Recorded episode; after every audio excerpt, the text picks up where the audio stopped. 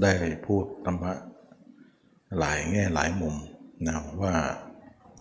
คนเราทุกคนนั้นจะเดินทางไปทางไหนดีนะธรรมะก็คือการเดินทางชนิดหนึ่งนะโลกก็คือเดินทางชนิดหนึ่งเหมือนกัน การเดินทางของโลก เป็นการเดินทางที่ไม่จบเรียกว่าหาที่สุดไม่ได้ แต่การเดินทางของธรรมนั้นเดินไปแล้วมีจุดจบ ที่มีที่สุด อันนี้เราจะเห็นว่าชีวิตก็คือการเดินทาง แม้แต่ทางโลกก็เดินทาง แม้แต่ทางธรรมก็เดินทางนะการหยุดอยู่ไม่ใช่การเดินทางนะเช่นว่าเราทำสมาธิเนี่ยเป็นการหยุดอยู่ อันนั้นเขาเรียกว่าไม่ใช่การเดินทาง ยังไม่เป็นทางที่พ้นทุกข์ได้ทำไมการหยุดนั้นไม่ถือว่าเป็นการเดินทาง และไม่ใช่ไม่ถือว่าเป็นทางถูกต้อง เพราะการหยุดนั้นเป็นการหยุดที่กลางทางนะยังไม่ถึงจุดหมายเลยที่จะต้องหยุด เขาไปหยุดซะก่อนแล้วนะหมายถึงว่าคนคนหนึ่ง นะเดินทางสองเส้น หมายถึงว่าเส้นหนึ่งไปทางโลก เส้นหนึ่งไปทางธรรม เขาจะต้องเดินทั้งคู่เลย แต่ที่ผ่านมานั้นเขาเดินทางโลกมานานแล้ว ก็ไม่เห็นว่ามันจะจบตรงไหน เขาจึงหันมาเดินทางธรรม ทางธรรมจึงชื่อใช้การเดินใช้เรียกการเดินนั้นว่ามรรคมรรคแปลว่าทางเดิน นะ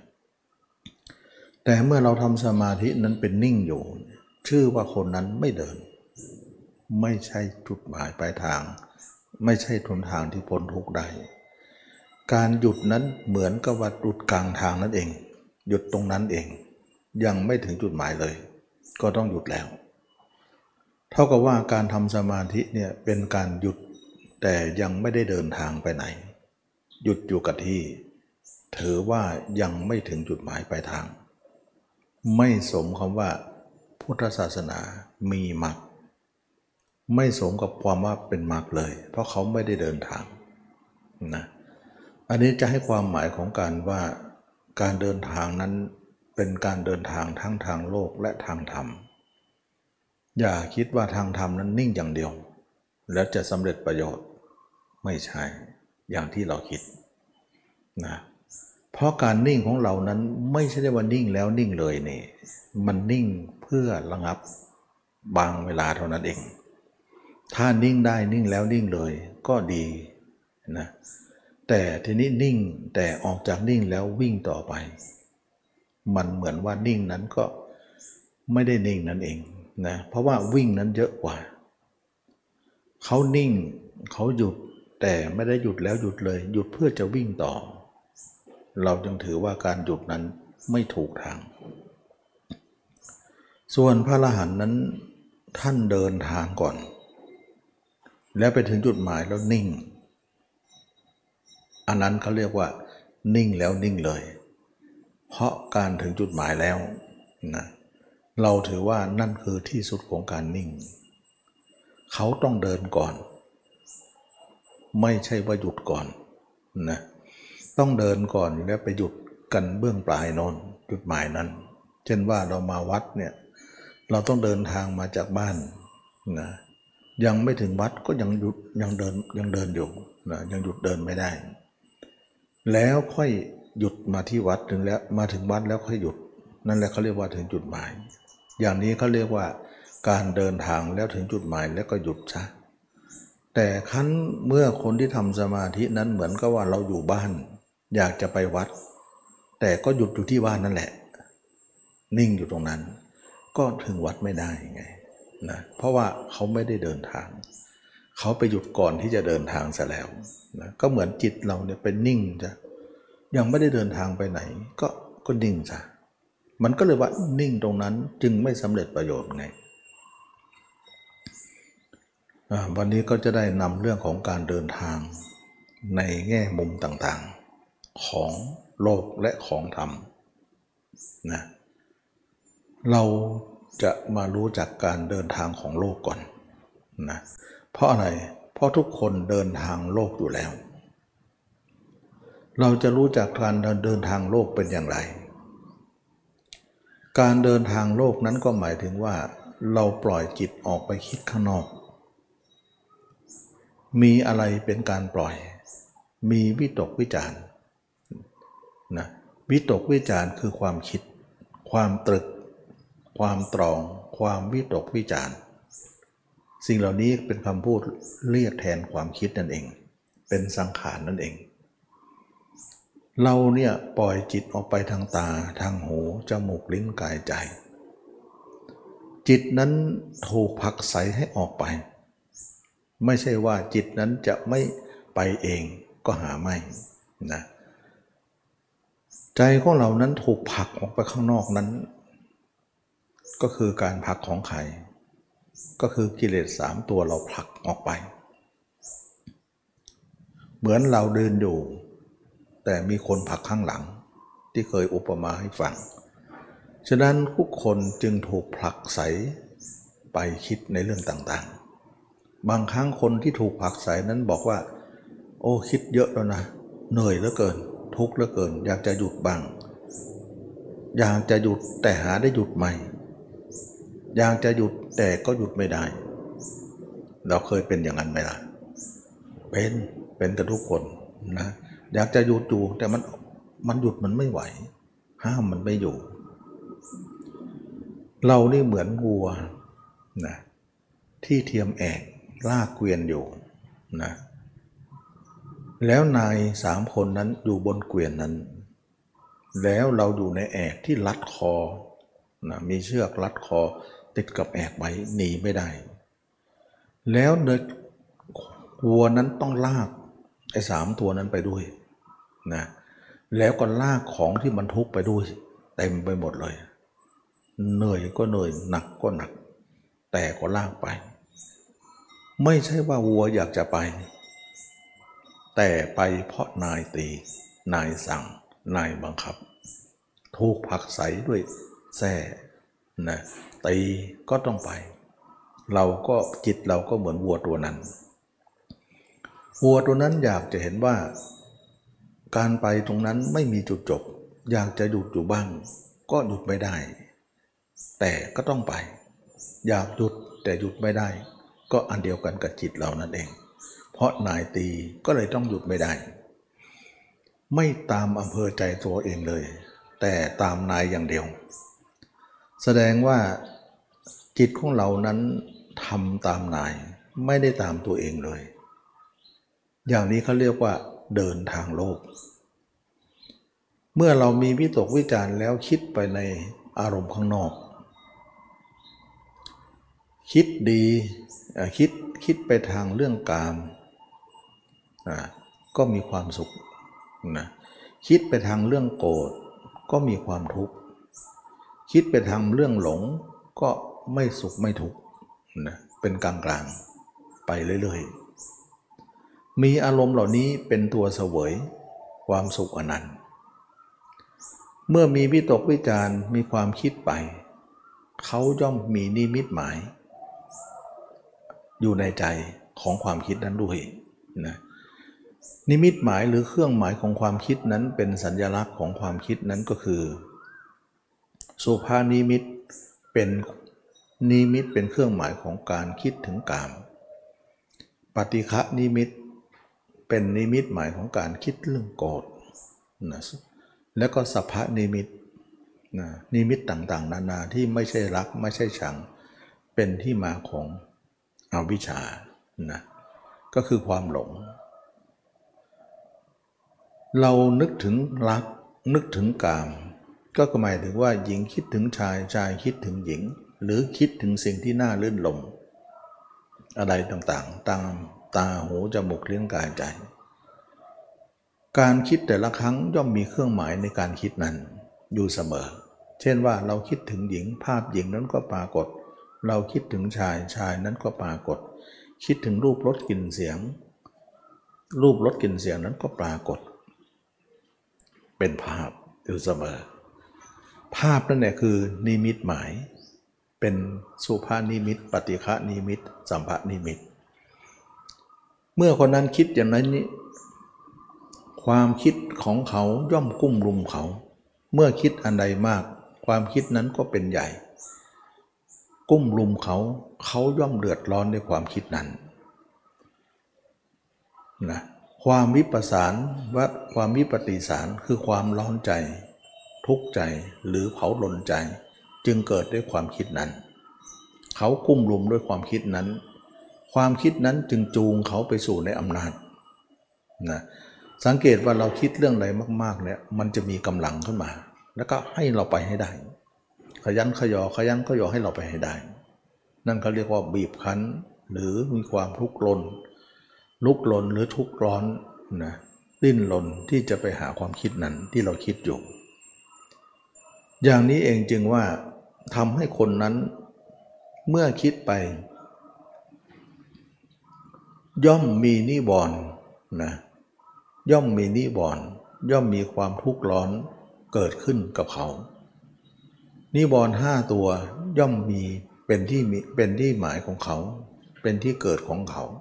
กามฉันทะพยาบาทถีนามิทะอุทจจะมีจิกิจฉา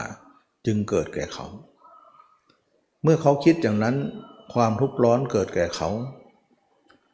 เขาย่อมเป็นไปเพื่อความยังให้อวิชชาให้เกิดขึ้นอย่างงอกงามนะอันนี้ก็จะเป็นเรื่องของการคิด ความคิดของเขาเดินไปแล้วในกามนะ ซึ่งตัวเขาเองก็มีกามอยู่ในใจมาก่อน กามเป็นตัวใหญ่ที่สุด แล้วก็เป็นแหล่งที่มาของความโกรธด้วย ความหลงด้วย ก็มาจากกามนะเมื่อเขาพบกามมานั้นเขาเรียกว่า กามธาตุกามธาตุซึ่งเป็นธาตุอันหนึ่งที่แฝงตัวอยู่ในจิตเรามานานหลายภพชาติแล้ว เมื่อเขาพบ เมื่อเขาพกพากามธาตุนั้นมา ก็เกิดมีความเขาเรียกว่าแสดงพิษสงออกมานะแสดงตนออกมาผักใสเราออกไป มีอนุภาพและบันดาลใจให้จิตนั้นคิดไป ก็หมายถึงคนผักข้างหลังนั่นเอง คือกามธาตุกามธาตุนั้นผักจะใส่จิตนั้นให้คิดไปเรื่องกาม เพราะเขาเป็นกามอยู่แล้ว ก็ต้องคิดถึงอาหารของกามนะกามและอาหารของกามนั้นก็คืออะไร กามที่ติดจิตในของคนนั้นมาเรียกว่ากิเลสกามนะหรือกามมธาตุส่วนที่จิตที่จะคิดไปถึงสิ่งต่างๆ รอบตัวนั้นเขาเรียกว่าวัตถุกรรมนะซึ่งเป็นสุภานิมิตหรือเป็นวัตถุกรรมก็คือหญิงชายนี่เอง เมื่อกิเลสกรรมแสวงหาอยากกระหายไปหาวัตถุกรรมจึงผักใสจิตนั้นไป จากกามธาตุจึงกลายเป็นกามสัญญานะกามสัญญาหมายถึงว่าอะไร เขาจะนึกถึงว่าเรามีกามกับอะไรกับใครมาที่ไหน เราจำได้ไหมอ๋อจำได้ เราเคยคิดถึงคนโน้น มีกามกับคนโน้นคนนี้ มีความคิดกับคนโน้นคนนี้จำได้ก็เอาเขาคนนั้นมาคิดใหม่ เมื่อเขาเอามาคิดใหม่ การจำแล้วเอามาคิดนั้นเรียกว่ากามสัญญา จากกามธาตุจึงกลายเป็นกามสัญญานะการเมื่อการสัญญาเกิดขึ้น เขาย่อมดำริหาคนนั้นดำริว่าเราจะเอาอะไรเอายังไงกับคนนั้นดี สิ่งที่คิดนั้นกลายเป็นกามสังกัปปะนะการดำริหานะเราเห็นไหมว่าขบวนการมันเกิดหมดเลย จากกามธาตุจึงกลายเป็นกามสัญญา จากกามสัญญาจึงกลายเป็นกามสังกัปปะดำริหา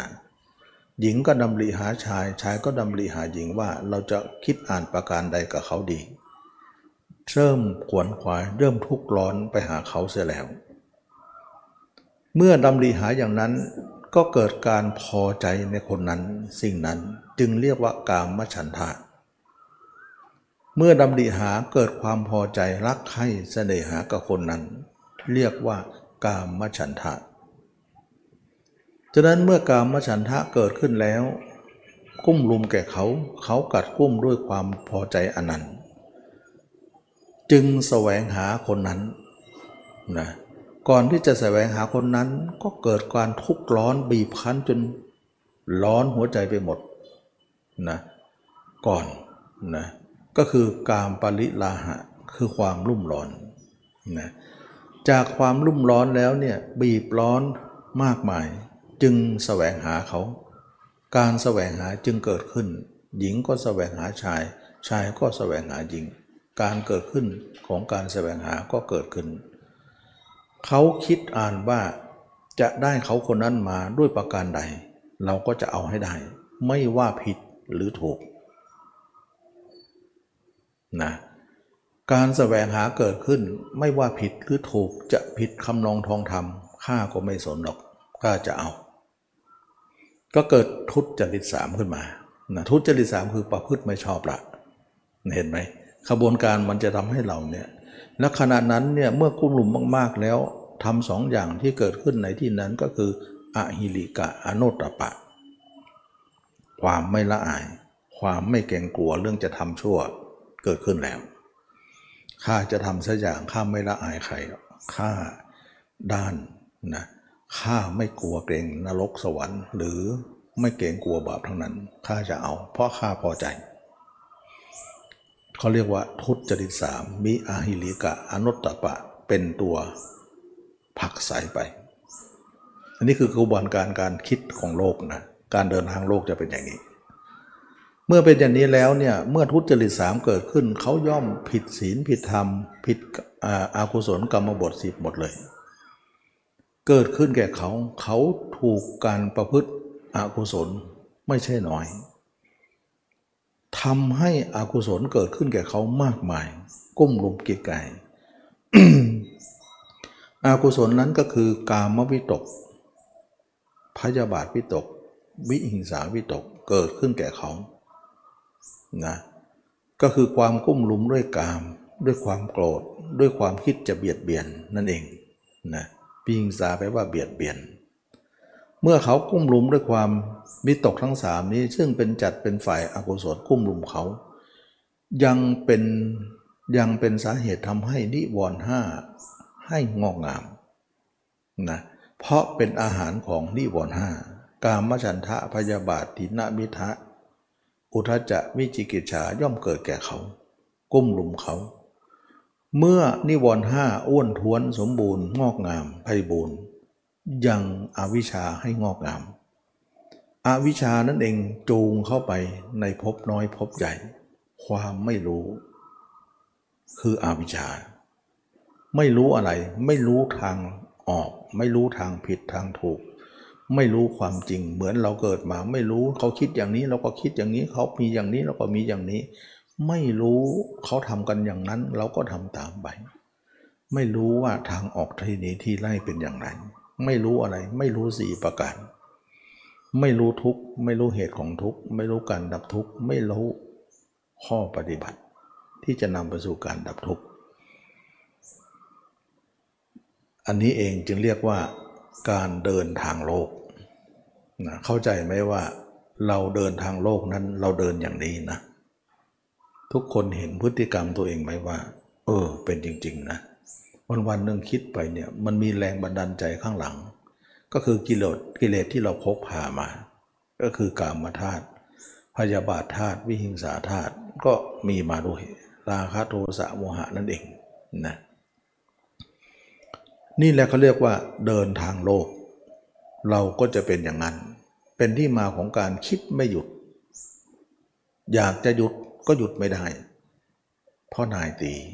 คนข้างหลังตีเราก็คือราคะโทสะโมหะเรา ตีเราให้คิด เราบอกไม่อยากคิดนะเรื่องนี้คิดมาเยอะแล้ววุ่นวายมันก็ตีให้เราคิดนะให้เราไป ให้เราคิดให้เราไปหมกมุ่นให้ได้ บางครั้งเราเคยเห็นไหมว่า เราจะห้ามจิตหยุดหน่อยเพราะเครียดเหลือเกินทุกข์มาก ห้ามไม่อยู่เลยห้ามไม่อยู่เลยมันตีอย่างเดียวเลยจะให้เราไปอย่างเดียวเหมือนวัวตัวนั้นเหนื่อยแล้วนะเราอยากจะพัก เราอยากจะอยู่แล้วไม่ไหวหนักก็หนักเดินก็เหนื่อย ไอ้นายก็ตีอย่างเดียวตีอย่างเดียวก็ต้องไป อันนี้ก็เรียกว่า ทางโลก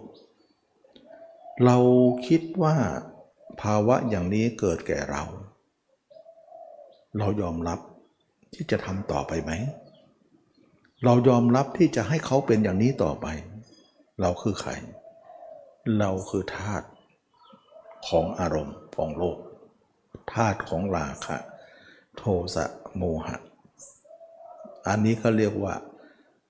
ทางนี้เราเป็นธาตุสถานเดียวนะเราเห็นไหมว่าการเดินทาง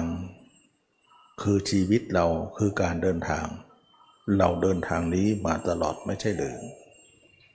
ทุกคนเดินทางนี้หมดเลย มาก่อนทั้งนั้น เราเห็นไหมว่า ชีวิตคือการเดินทาง เราเดินทางโลกมาตลอด แล้วเมื่อพฤติกรรมของเราทำอย่างนั้น ศีลธรรมย่อมไม่มีแก่เรา เราอยากจะมีศีลมีธรรมก็มีไม่ได้ เพราะไม่เอื้อต่อการมีนะไม่เอื้อต่อการทำของเราเลย เพราะสถานการณ์บังคับให้เราทำชั่วอย่างเดียว เราอยากจะทำดีกับเขา แต่สถานการณ์ต้องบีบให้เราทำชั่ว เราก็ไม่พบความดีเลย ในชีวิตมิหน้าเราถึงได้มีความดีอะไรไม่ก็จะได้นะทั้งๆทที่ในส่วนลึกของเราก็อยากจะเป็นคนดี อยากจะมีสิ่งดีๆ ในใจเรา แต่ก็ดีไม่ได้ อันนี้แหละจึงว่าการเดินทางโลกนั้นมีวิตกวิจารณ์นะมีความตรึกความตรอง ท่านถึงกล่าวว่า ความตรึกเป็นเครื่องสัญจรของโลก ตัณหาเป็นเครื่องประกอบไว้ ความเพลินเป็นเครื่องหลอกล่อ สัตว์ทั้งหลายย่อมติดอยู่ตัณหานี่แหละท่องเที่ยวไปอยู่นะเราก็ติดอยู่ในภาวะนี้อยู่ตลอดเวลา นี่เองจึงเป็นที่มาว่า สถานะของเราเป็นอย่างนี้ แล้วเราจะคิดอ่านประการใดที่จะออกจากอย่างนี้ จึงเกิดขึ้นแก่เรา เราจึงคบสัตว์บรุษนะก็คือพระเจ้าพระอรหันต์ทั้งหลายว่า ท่านเหล่านั้นพ้นจากกภาวะอย่างนี้แล้ว จะไปสู่ความสันตินะความสงบระงับ ความเป็นเอกเทศ เหมือนวัวตัวนั้นสลัดแอกซะทำลายนายทั้งสามนั้นซะแล้วก็สลัดแอกทิ้งเสียก็หลีกไปทิ้งเกวียนเอาไว้ ไม่เหลวแหลนะอันนี้ก็จะทำจะให้วัวตัวนั้นก็อิสระภาพแล้วข้าจะนั่งข้าก็นั่งได้ข้าจะนอนก็นอนได้ข้าจะอยู่ดามอำเภอใจข้าก็ไปได้ ไม่เหมือนเมื่อก่อนทำไม่ได้เลยนะอันนี้ก็เป็นเรื่องของภาวะชีวิตของเราให้เห็นว่าชีวิตของเราทุกคน เราคิดว่าเราเป็นอธิปไตยของตัวเองแล้วหรือ เสรีภาพของเรามีแล้วหรือ ไม่มีเลยนะเป็นแต่ทาสนะชอบพูดกันจังว่าอธิปไตยนะ แต่ในโลกในทางธรรมเขาก็กล่าวเรื่องอธิปไตยเหมือนกันนะเขาเรียกว่าในทางธรรมก็กล่าวอธิปไตยไว้สามประการ แต่ทางโลกจะกล่าวเรื่องประชาธิปไตยนะเอาประชาชนเป็นใหญ่เขาก็ว่ากันไป ถ้าประชาชนนั้นๆเนี่ยชอบชอบไม่มีศีลไม่มีธรรมเขาก็ถือว่าไม่มีนั่นแหละเป็นใหญ่ ถ้าประชาชนเขาเห็นว่ามีศีลไม่ไหว มีธรรมไม่ไหว ชอบตามสบายใจดีกว่าทำอะไรก็ได้ชั่วก็ช่างเถอะ ถ้าประชานั้นยอมรับกัน ก็สามารถจะบัญญัติเป็นข้อปฏิบัติได้เลยนะอันนี้เขาเรียกว่าเอาประชาเป็นใหญ่ แต่ทางธรรมไม่ไม่มีมีการกล่าวถึงอธิปไตยไว้สามประการนะโลกาธิปไตย ธรรมาธิปไตยอัตตาธิปไตยนะก็คือโลกเอาโลกเป็นใหญ่อันนั้นไม่ค่อยดีก็คือเราเราไหลไปตามโลก อันนี้เขาเรียกอธิปไตยก็คือโลกาธิปไตยนะนะเขาเรียกว่าเอาโลกเป็นเกณฑ์นะก็จัดอยู่ประชาธิปไตยนั่นแหละนะจะว่าได้นะถ้าโลกาธิปไตย ส่วนอัตตาธิปไตยเอาตนเป็นใหญ่ อดทนเป็นใหญ่ก็เหมือนว่าชั้นคนชนชั้นปกครองนะที่เอาตนเนี่ยเป็นใหญ่ในการปกครอง ไม่ไม่ถูกไม่เออไม่ถูกไม่มีไม่ผิดเออไม่ถูกศีลถูกธรรมก็ช่างเถอะ ตนคิดยังไงตัดสินอย่างนั้นไปหมดเลย อย่างนี้เขาเรียกว่าเผด็จการนั่นเองนะก็เรียกว่าเอาตนเป็นใหญ่ถูกผิดไม่รู้ว่าเขาจะเอาอย่างเนี้ยนะ ไม่ไม่ไม่เอาคนหมู่มากว่าเอาความเป็นผู้ใหญ่ตัดสินทุกอย่างเขาเรียกอัตตาธิปไตยก็เป็นเรื่องฝ่ายไม่ดี แต่เรื่องของความดีนั้นก็คือธรรมาธิปไตยนะอธิปไตยนั้นธิปไตยนั้นถือว่าธรรมเป็นใหญ่นะเอาธรรมเป็นใหญ่ เช่นว่าคนหมู่มากเนี่ยเห็นด้วยว่าทำตรงเนี้ยถูกแต่มันผิดศีลธรรม แต่มันผิดศีลธรรมนะคนหมู่มากเห็นด้วยว่าทำอย่างเนี้ยถูกนะเช่นว่าการพนันอย่างเนี้ยนะเห็นคนหมู่มากว่าดีแล้วจะได้มีรายได้จะได้มีเงินไหลสะพัดมีการที่มีประโยชน์มากกว่าโทษนะแต่ถ้าทำมาที่ปไตยเนี่ยถึงคนน้อยไม่เห็นด้วย ก็เอาคนน้อยว่านะเพราะอะไรเพราะเอาทำว่าไม่ได้เอาคนว่า ไม่เอาประชาว่า เขาเรียกว่าทำเป็นใหญ่ ถึงคนเราใหญ่ไม่ชอบ แต่ทำเนี่ยบอกว่าให้ทำอย่างนี้ก็ต้องทำอย่างนี้เขาเรียกว่าไม่สนใจเรื่องคะแนนเสียงว่ามากหรือน้อย เอาทำเป็นเกณฑ์อย่างเดียวทำนั้นเรียกว่าธรรมาธิปไตยฉันจะดี เพราะธรรมชาติของคนเราเนี่ยไม่ชอบทำอยู่แล้วนะแต่ต้องเอาธรรมมาปกครองซะเพราะเขาชอบโลกไงนะเขาชอบโลก อันนี้ก็เป็นเรื่องของการที่ว่าเราทุกคนนั้นไม่มีอธิปไตยของตัวเอง ไม่มีอธิปไตยของตัวเองเลย ก็คือถูกข่มขีถูกแอกใส่คอแล้วก็บังคับให้เดินไปเหนื่อยก็เหนื่อยหนักก็หนักคิดทั้งวันทั้งคืนอะไรกันไม่ไม่รู้ ไม่หยุดไม่หย่อนสักทีนะอันนี้ก็เป็นเรื่องของการเดินทางตลอด วันวันหนึ่งเราคิดในเรื่องต่างๆ กี่ครั้งนะ โอ้นับไม่ได้ มันไม่เคยหยุดเลยนั่นคิดนี่ตลอด เพราะอะไรนายตีข้างหลัง นายผักใส่ข้างหลัง ให้คิดให้เดิน ไม่ให้หยุดเลย ขนาดเรามาทำสมาธินะ หยุดก็ยังยากอยู่เลย เพราะอะไรเขาไม่สอนให้หยุดนะก็เลยว่านี่คือชีวิตของเรา แล้วเราพอใจไหมในภาวะนี้ และจะเป็นอย่างนี้ต่อไปใช่ไหม ไม่คิดอ่านประการใดบ้างหรือ ก็น่าคิดไหม ว่าเราอยากจะเหมือนตัวตัวอัวตัวนั้นที่ลากเวียนไป หรือเราอยากจะสลัดแอกนั้นออกซะทุกคนก็เห็นว่าการสลัดแอกออกนั้นเน่ยเป็นทางออกดีที่สุดนะไม่ต้องไปมีใครมาค้ำคอเรา เราก็เหมือนกันว่าทุกคนเนี่ยมีราคะโทสะโมหะมาค้ำคออยู่ ขี่คออยู่ แต่ทีนี้ว่าเราจะสละราคะของเรานะมันเสียดายนะเลือดในอกเจียวนะนะเพราะว่ารักกันมามาก มันเหมือนว่าจะสละของที่รักซะแล้ว มันก็เลยความกระหาย ความใคร่ความเสน่หาความอาลัยสังเกตไหมเวลาเราพิจารณาตัวเนี่ยมามากมากปฏิบัติตามที่ตมาสอนเนี่ย บางครั้งมันอะไรอาวรโลกเหมือนกันนะ อะไรอาวรว่าเราจะจากเขาแล้วเหรอเราจะต้องไปแล้วเหรอมันเหมือนอะไรอาวรเหมือนก็จะล่ำลาอะไรสักอย่าง มันเป็นได้ แสดงว่ามันอะไรกามอะไรโกรธอะไรหลงอะไรโลกนั่นเองนะความเป็นโลกนั้นเหมือนก็ว่าจะตัวเองจะต้องออกห่างซะแล้ว บางครั้งใจหนึ่งก็อยากจะไปทางธรรม แต่บางครั้งใจหนึ่งก็ยังอะไรอาวรณ์ในสิ่งที่เคยหมกมุ่นมาก่อน มันเอายังไงกันแน่นะอันนี้ก็เป็นเรื่องของการที่เราล่าล้าล่าลังอยู่เหมือนกัน เห็นไหมว่าจิตของเรานั้นไม่ใช่ธรรมดานะการออกจากโลกเนี่ยมันดึงเหนียวแน่น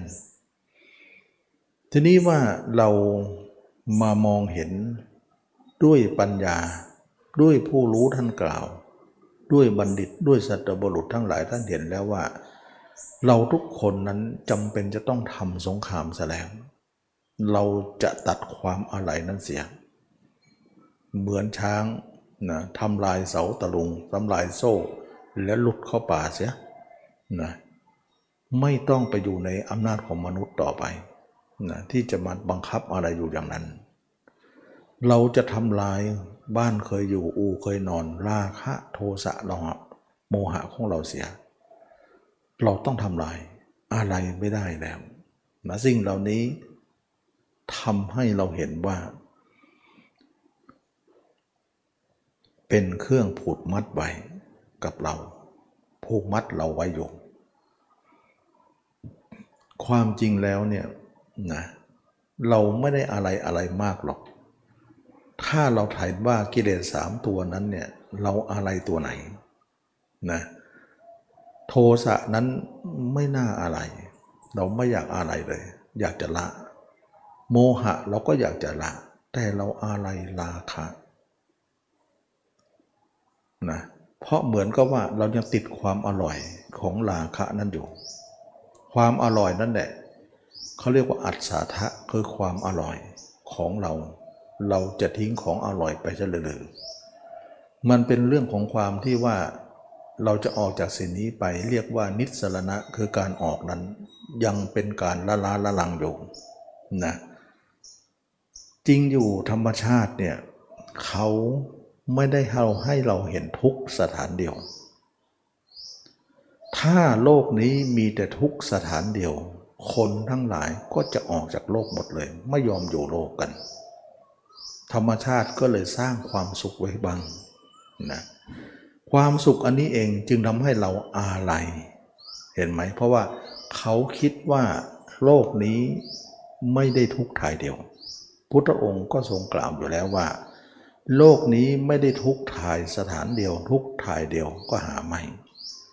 แต่โลกนี้มีความสุขอยู่นะสุขนั้นก็คือการมาสุขนั่นเอง แต่ถ้าโลกนี้ทุกฐานเดียวเนี่ยสถานเดียวรุกถ่ายเดียวสัตว์ทั้งหลายก็คงออกจากโลกไปทั้งหมดแล้ว ไม่มีใครอยู่ เพราะหาความสุขไม่ได้ ก็เพราะความสุขนั้นมีอยู่นะความสุขนั่นเองทำให้ทั้งหลาย สัตว์ทั้งหลายจึงติดอยู่ในความสุขอันนั้น นี่เองจึงทำที่มาของว่าทำไมเราถึงอาลัยโลก ก็เพราะว่าเราติดความสุขอันนั้น นั่นเอง ท่านจึงเรียกว่าความอาลัยนะเมื่อมีความสุขในโลกนี้มีอยู่ สัตว์ทั้งหลายจึงติดอยู่ในความสุขอันนั้นนี่เองเป็นสาเหตุว่าเราไปยากก็เพราะว่าติดความสุขอันนี้ ก็ไม่อยากจะล่ำลาไป จะล่ำลาก็เหมือนจะโหยหาอยู่นะอะไรอาวรออยู่เหมือนกัน ละลาละลังอยู่ตรงนี้ทำให้เราไปยาก ทุกคนเป็นอย่างนั้นหมดเลย เพราะเคย ติดรสชาตินี้มานานนักหนา ยังอะไรอาวรออยู่นักนะ เรายังหักใจไม่ค่อยจะได้นะ ก็เลยทำให้เราเนี่ยภาวะพะวงจะเอาหน้าเอาหลังยังไงดีนะใจหนึ่งก็อยากจะพ้นใจหนึ่งก็อยากจะเอาไปหาที่เก่านะ เหมือนเราปลาขึ้นบกโยนไปแล้วมันยังแถลงน้ำอีกนะมันเขี่ยตัวนอนออกจากซากเน่ามันยังกระเสือกเข้าไปอีกนะ มันเหมือนก็ว่า มันอยากจะอยู่ตรงนั้นนะทั้งนั้นที่ว่าเอาเขี่ยออกมาที่ที่ที่ไม่เหม็นที่ที่มันอากาศที่ดีกว่านั้น แต่เขาก็ดูเหมือนเขาจะไม่ชอบนะมันเป็นเช่นอย่างนั้นอีก นี่คือความเหนียวแน่นหรือยางเหนียวที่เราติดอยู่มานาน ก็เป็นเครื่องบันทอนใจใจของทุกคนที่ทำได้ยากตรงนี้ผู้เจ้ากล่าวว่า โลกนี้ไม่ได้มีสุขสถานเดียว โลกนี้ไม่มีทุกสถานเดียว แต่โลกมีทั้งสองไว้นะเมื่อมีทั้งสองมีสุขและทุกข์นั่นเอง สัตว์ทั้งหลายจึงดินดีในความสุขของโลกนั้น แต่ทีนี้คนที่มีปัญญายังวินิจฉัยต่อไปอีกว่า ระหว่างสุขกับทุกข์นั้นมีอยู่ก็จริง อันไหนจะมากกว่ากันนะอันไหนจะน้อยกว่ากัน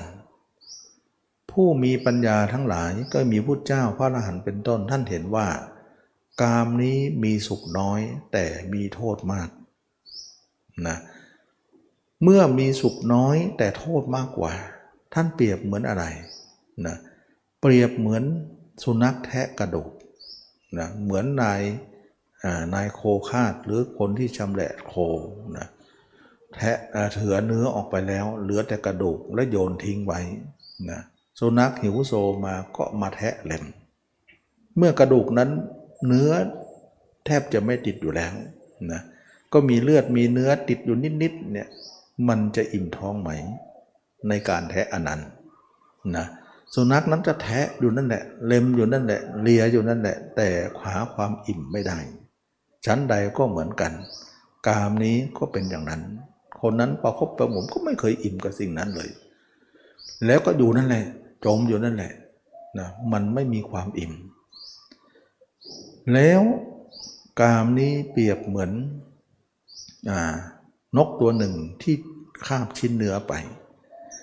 แล้วก็นกอื่นเห็นก็ลุมจิกเพื่อจะแย่งชิ้นเนื้อนั้น ถ้าเขาไม่ปล่อย นกนั้นตายแน่นะนกตัวนั้นถึงจะจิกโดนจิกจนตาย เหมือนแทะเนื้อเหมือนเนื้อชิ้นเนื้อ เหมือนหลุมฐานเพลิง เหมือนอะไรหลาย ๆ อย่างที่พระเจ้ากล่าวกาเปรียบเทียบ ฉะนั้นจึงว่าบัณฑิตทั้งหลายมีพระเจ้าเป็นต้นจึงเห็นคำนวณว่าโลกมีทั้งสองนี้ ก็คำนวณว่าอันไหนมากอันไหนน้อย ปรากฏว่าสุขน้อย แต่โทษมากกว่า ทุกมากกว่านะเอาอย่างนี้เดียวกันเราเกิดมาเนี่ยเราก็มีกาม นะมีกามเมื่อก่อนเราเกิดมาเนี่ยเราคิดเพื่อคนคนเดียว เพราะเรายังอยู่เป็นโสดอยู่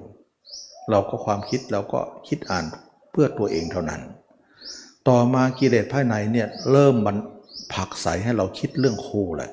นะฉะนั้นวันวันหนึ่งเนี่ยเมื่อก่อนเราคิดเพื่อเราคนเดียว ความคิดก็เยอะอยู่แล้ว ตอนนี้คิดเพื่อสองคน มันจะเยอะไหมล่ะ คิดเผื่อเขาด้วยนะมันก็ทำให้เราความทิศถาโถมเข้ามา เป็นความปรุงแต่งที่เหนียวแน่นมากมาย ต่อมาเมื่อคิดเพื่อสองคนแล้วเราได้เขามาเป็นสามีภรรยากัน เราก็คิดอ่านเรื่องทำมาหาเลี้ยงชีพ คิดเรื่องงานเรื่องการเรื่องอาชีพอีกมากมาย ต่อมามีลูกขึ้นมาอีกคิดเพื่อสามคนสี่คนห้าคน หกคน แล้วเราเองเนี่ยบรรทุกของเกวียนในนั้นนะมันมันเหมือนเพิ่มไปเพิ่มคนเข้าไปในเกวียนอีกมาก บรรทุกสัมภาระขึ้นไปอีกเยอะ หนักเข้าหนักเข้าต่อไปแก่ตัวคิดเพื่อหลานด้วยนะลูกไม่พอหลานไปหมดแล้วนะความคิดเออเลอร์ไปหมดแล้วแล้วเมอเพอพกไปหมดแล้ว เห็นไหมว่ามันเพิ่มอะเราเห็นแต่ว่า รสชาติของกามหน่อยเดียว ที่แรกอยู่คนเดียวก็เอาคนคู่ เพราะอะไร เพราะกามผักใสให้เราเอา หากันนะ เราเห็นไหมว่าสุขนิดเดียวของกาม แต่ผลพวงที่มาเนี่ยบรรสัมภาระบรรทุกเบลอเลยนะที่เราจะแบกไว้ในใจทั้งหมดเลยอารมณ์เราเองนั่นคือ โทษของเขามากมาย ใจของเรานี่ มีแต่อารมณ์เต็มไปหมด ลูกหลานบ้านช่องห้องหอในนั้นมันหมดเลย แล้วข้าก็จะต้องออกสู่สังคมที่จะแย่งการกินการใช้นะแย่งได้มาเพื่อลูกภรรยาของข้าข้าต้องเลี้ยงดูข้าจะเอาทรัพย์ที่ไหนมาข้าจะเอาอะไรมาข้าถูกผิดข้าเอาทั้งนั้นแหละ จะโกงเขาก็เอาจะอะไรก็เอาก็คุณทุตก็ที่มาของทุจริตสามไง ไม่สนใจสนใจแต่ว่าข้ามีลูกข้ามีภรรยาข้ามีสามีที่จะต้องเลี้ยงดูนะข้ามีครอบครัวที่ท่านจะต้องดูแล เอาไว้ก่อน ผิดถูกเดือดร้อนใครข้าไม่สน ทุจริตสามเกิดขึ้นแหละ โทษในโลกนี้ก็มีมากมาย มีเรือนจำมีคุกมีตาราง โทษโลกหน้าก็คือนรกที่ไปแน่ๆ ต้องเบียดเบียนกัน เพราะไม่มีศีลมีธรรมแล้วนะ จะมาถือศีลถือธรรมก็ไม่ได้กินหรอก เพราะว่าลูกเมียจะอดอยากกันนะก็กลายเป็นเรื่องของการบังคับให้เราทำทุจริตตลอดเลย นี่คือเรียกว่าน้ำพึ่งหยดเดียว อะไรก็ไม่รู้ทำให้เรามีตรงนี้ เยอะแยะไปหมดเลย แล้วการต่างๆที่จะต้องมีการโทษในโลกนี้ก็เยอะโทษในโลกหน้าก็มากมาย อย่างนี้เองจึงว่าท่านจึงกล่าวถึงโลกของราเอ่อโทษของกามว่า กามนี้เป็นไปเพื่อเบียดเบียนตนบ้าง เบียดเบียนเพื่ออื่นบ้าง เบียดเบียนทั้งสองฝ่ายบ้าง เป็นไปเพื่อความดับแห่งปัญญา เป็นไปเพื่อความไม่ตั้งมั่นของจิต เป็นไปเมื่อไม่เป็นสมาธิไม่เป็นไปเพื่อพันิพพานนะบัณฑิตเหล่านั้นนักปราชญ์เหล่านั้นเห็นโทษว่าน้ำพึ่งหยดเดียวทำให้เราเนี่ยพอกพันธนาการไว้เยอะแยะมีคนเดียวก็เหมือนเราไม่มีใคร มีสองคนก็เหมือนว่าเราถูกล่ามไว้ขาข้างหนึ่งแล้ว มีลูกภรรยาทรัพย์สมบัติลูกล่ามมาล่ามไม้ล่ามแข็งล่ามขา ล่ามตัวหมดเลย ลากพลุงพลังไปหมดเลย พันธนาการไปหมดเลย นี่คือเราต้องใช้ความคิดนี่คิดหมดเลยยิ่งคิดก็ยิ่งเป็นโลกใหญ่เลย ความเป็นโลกก็มากขึ้นไปเลย นับทวีคูณไป นั่นคือความเป็นโลก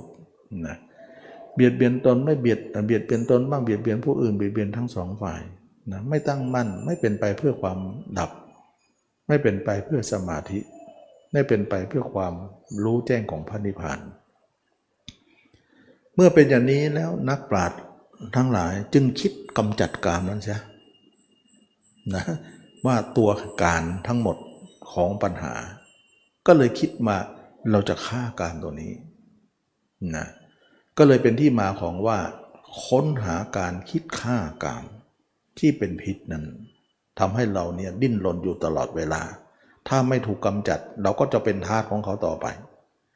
ก็เป็นที่มาของการแสวงหาโมฆะธรรมของพระเจ้าแสวงหาการดับของกามนั่นเองทีนี้ท่านกล่าวว่า เมื่อโลกนี้ไม่มีทุกข์อย่างเดียวมีสุขบ้าง แต่สุขน้อยโทษทุกข์มากกว่า เมื่อเป็นอย่างนี้ การแสวงหาการละทุกข์ดับทุกข์จึงเกิดขึ้น แต่ถ้าเกิดว่าการแสวงหาทางนั้นไม่มี ทางที่จะดับนั้นไม่มีมีคนทั้งหลายก็ไม่สามารถจะดับทุกข์ได้เลย แต่ถ้าทางนั้นมีอยู่สัตว์ทั้งหลายก็จะดับด้วยทางเช่นนั้น ทางเช่นนั้นก็คืออริยมรรคมีองค์แปดนี่เอง เห็นไหมว่าพระเจ้ากล่าวว่าถ้าไม่มีทางมรรคมีองค์แปดคนทั้งหลายก็ไม่มีทางออกเลย แต่เมื่อใดทางเส้นนั้นมีอยู่สัตว์ทั้งหลายก็จะแก้ปัญหานี้ด้วยทางเส้นนั้น เรากำลังจะมาแก้กันอยู่นะอันนี้ก็เป็นเรื่องของการที่ว่า เราทุกคนจะมาแก้ปัญหาเรื่องกามออกไปสักนั่นเอง อันนี้ก็เรียกว่าที่พันนามาทั้งหมดนั้นก็คือทางโลกนะทางโลก เป็นอย่างนี้แหละ เราเดินทางโลกนี้ทุกวันอย่างนี้เลย ตลอดเลย นี่เขาเรียกว่าคนเดินทางนะก็คือทางโลก เรากล่าวทางโลกว่าเป็นอย่างนี้ทีนี้เรามากล่าวเรื่องของการที่ว่า คนที่จะออกจากทางเส้นนี้ ออกจากโลก เมื่อโลกเนี่ยเห็นว่าคนที่พอใจที่จะเดินตามโลกมีอยู่เป็นอันมาก ก็จริง คนหมู่มากเลย ที่พอใจที่จะเดินไปอย่างนั้นนะคนไหนมีกามอยู่แล้วเขาบอกว่ามันน้อยไปให้มาก ๆ จะทำไงให้มันมากด้วยล่ะเขาจึงพอใจกามให้มากอีกนะ คนนั้นก็ว่ากันไปนะแต่คนไหนมีกามแล้วคิดจะเอาออกนั้น โลกเขาก็มองเห็นว่ามีมนุษย์กลุ่มหนึ่งถึงจะไม่มาก แต่กำลังคิดอ่านว่าจะออกจากกามเสียเดี๋ยวจะออกจากโลก เราจะดักคนเหล่านั้นด้วยสมาธินี้ โลกเขาอ่านเกมหมดแล้วว่า มันมีคนกลุ่มหนึ่งที่พอใจที่จะไป แล้วก็มีคนหยิบมือหนึ่งที่คิดอยากไม่ไป ก็เลยว่าเราต้องใช้สมาธินั้นมันล่อคนเหล่านี้ ก็กลายเป็นว่า สมาธิที่เรามาฝึกกันทั้งหมดนั้นนะที่เรามาฝึกเป็นสมาธิฌานนั่นแหละที่ลมหายใจดูอนาปานสตินั่นแหละ ดูลมหายใจแล้วก็จิตนิ่งดิ่งเข้าไปเนี่ยเมื่อคนเหล่านั้นไม่อยากคิดก็เอาจิตมานิ่ง เขาจะคิดอย่างนั้นทำยังไงให้มันนิ่งได้มนุษย์ก็คิดค้นว่า เออเนาะเราคิดหลายเรื่องมันก็หลายอารมณ์สิ ถ้าจะให้นิ่งก็คิดอารมณ์เดียวสิ มันจะได้เป็นเรื่องเดียว ก็เลยคิดว่าทำยังไง ก็เพ่งลมหายใจบ้าง ดูลมหายใจบ้างดูไฟบ้าง สมัยก่อนก็ดูไฟ ดูลมบ้าง ดูความว่างบ้าง ดูลมลูกแก้วบ้างนะดูให้จิตอยู่ในโฟกัสอยู่ตรงนั้นที่เดียว เพื่อจะไม่ให้จิตหลากหลายด้วยอารมณ์ ให้อารมณ์หลายนะเหลืออันเดียวซะเพื่อให้มันรวมนั่นเองนะวิธีนี้มนุษย์คิดค้นขึ้นมาได้ แล้วโลกเขาก็พอใจให้คิดเรื่องนี้อยู่แล้วนะเพราะเขาก็ดักไว้อยู่แล้วทางเส้นนี้ มนุษย์ก็จึงใช้อานาปานสติบ้างเรื่องของอานาปานสตินี่มีก่อนพุทธเจ้าอีกนะ มีก่อนมานานคู่กับโลกมาเลยนะ แต่พระเจ้าเราเนี่ยเห็นไหมตอนที่เจ็ดขวบก็ทำอานาปานสติ เพราะสังคมสมัยนั้นเขาก็ทำกัน แต่อานาปานสติที่พระเจ้ามาเอามาปนในคำสอนนี้เป็นอานาปานสติที่ถูกกันกรองแล้ว มาต้องมาตัดแต่งใหม่ ตัดแต่งต่อเติมใหม่ ถึงจะเป็นอานาปานสติที่ถูกต้องได้นะอันนั้นจะกล่าวทีหลังว่าตัดแต่งอย่างไร ไม่ใช่เอามาทั้งรุ่นนะเราจะเห็นได้ว่าอานาปานสติมีคู่กับโลกมานะเพราะว่าเขานิยมทำกันมาคู่กับโลกอยู่แล้วนะเพราะอะไรทำไมถึงนิยมเรื่องของอานาปานสติ เพราะว่าคนเราจะอยู่ที่ไหนอย่างไร เมื่อมีชีวิตอยู่ลมหายใจย่อมมี นะไม่มีคนไม่หายใจหรอกนะต้องมีอยู่เขาก็เลยอาลมณ์หายใจเนี่ยจับ เอาจิตไปจับพฤติกรรมของเขา เพื่อให้จิตอยู่อันในอันเดียวไง ก็เลยเป็นที่มาของการทำแล้วมันมันได้ผลนะไม่ใช่อนาปานสติอย่างเดียว อย่างอื่นก็ได้อีก เช่นไฟบางเนี่ย สมัยก่อนก็มีการก่อไฟแล้วก็ดูไฟไปแล้วก็จิตรวมอยู่ที่ไฟไม่ให้คิดเรื่องอื่น ก็เป็นสมาธิได้ฤาษีก็ทำ ทำกันอย่างนั้นเขาเรียกว่าบูชาไฟนั่นเองนะลมหายใจก็หนึ่งในนั้น เวลารวมแล้วก็เป็นอันเดียวกัน ไม่ว่าไฟไม่ว่าลมหายใจก็อันเดียวกันหมดเป็นฌานหมดจิตมันรวมนั่นเอง เมื่อรวมแล้วเนี่ยเขาก็มีว่าก่อนที่จะรวมเนี่ยก็มีวิตกวิจารณ์นะวิตกวิจารณ์ก็คือความคิด วิตกวิจารณ์ก็คือความคิดนี่แหละนะวิตกคือความคิดที่หยาบกว่านะวิจารณ์ก็คือความคิดที่ละเอียดเข้าไป ทั้งมีวิตกทั้งมีวิจารณ์ค่อยๆละเอียดเข้าไปนั่นเอง ฉะนั้นเมื่อละเอียดขึ้นไปเนี่ยเราจะเห็นว่าจิตหนึ่งเนี่ยก็ยังมีความคิดอ่อนๆอยู่ แต่จิตหนึ่งนิ่งบ้างแล้วนะนิ่งบ้างแล้ว จิตหนึ่งก็มีความคิดอ่อนๆจิตหนึ่งนิ่งบ้างแล้ว แล้วก็จิตที่นิ่งนั้นรู้สึกมีความสุขดี เรียกว่าปิตินะแล้วก็มีความสุข มีอยู่ห้าอย่างในที่เดียวกันนะเหมือนกับว่าจิตของเรานั้น มีอยู่ห้าห้าอารมณ์ อยู่ในที่นั้น ก็คือวิตกวิจารคือความคิดอ่อนๆ ความคิดอ่อนๆมีอยู่ แล้วก็มีปิติ มีจิตนิ่งอยู่ส่วนหนึ่ง จิตคิดอยู่ส่วนหนึ่ง ส่วนที่คิดนิ่งก็นิ่งอ่อนๆ ส่วนที่คิดก็คิดอ่อนๆนะแล้วก็มีความสุข มีปีติมีความสุขห้าอย่างนี้เขาเรียกว่าปฐมฌานเหมือนกับเราเเราเอาน้ำไปแช่แช่ใส่ช่องฟิตนั่นแหละน้ำน้ำเปล่าๆไปใส่ช่องฟิตนะช่องแข็งนั่นนะทีแรกก็เป็นน้ำเหลวๆนี่แหละน้ำธรรมดา เรียกว่าน้ำธรรมดา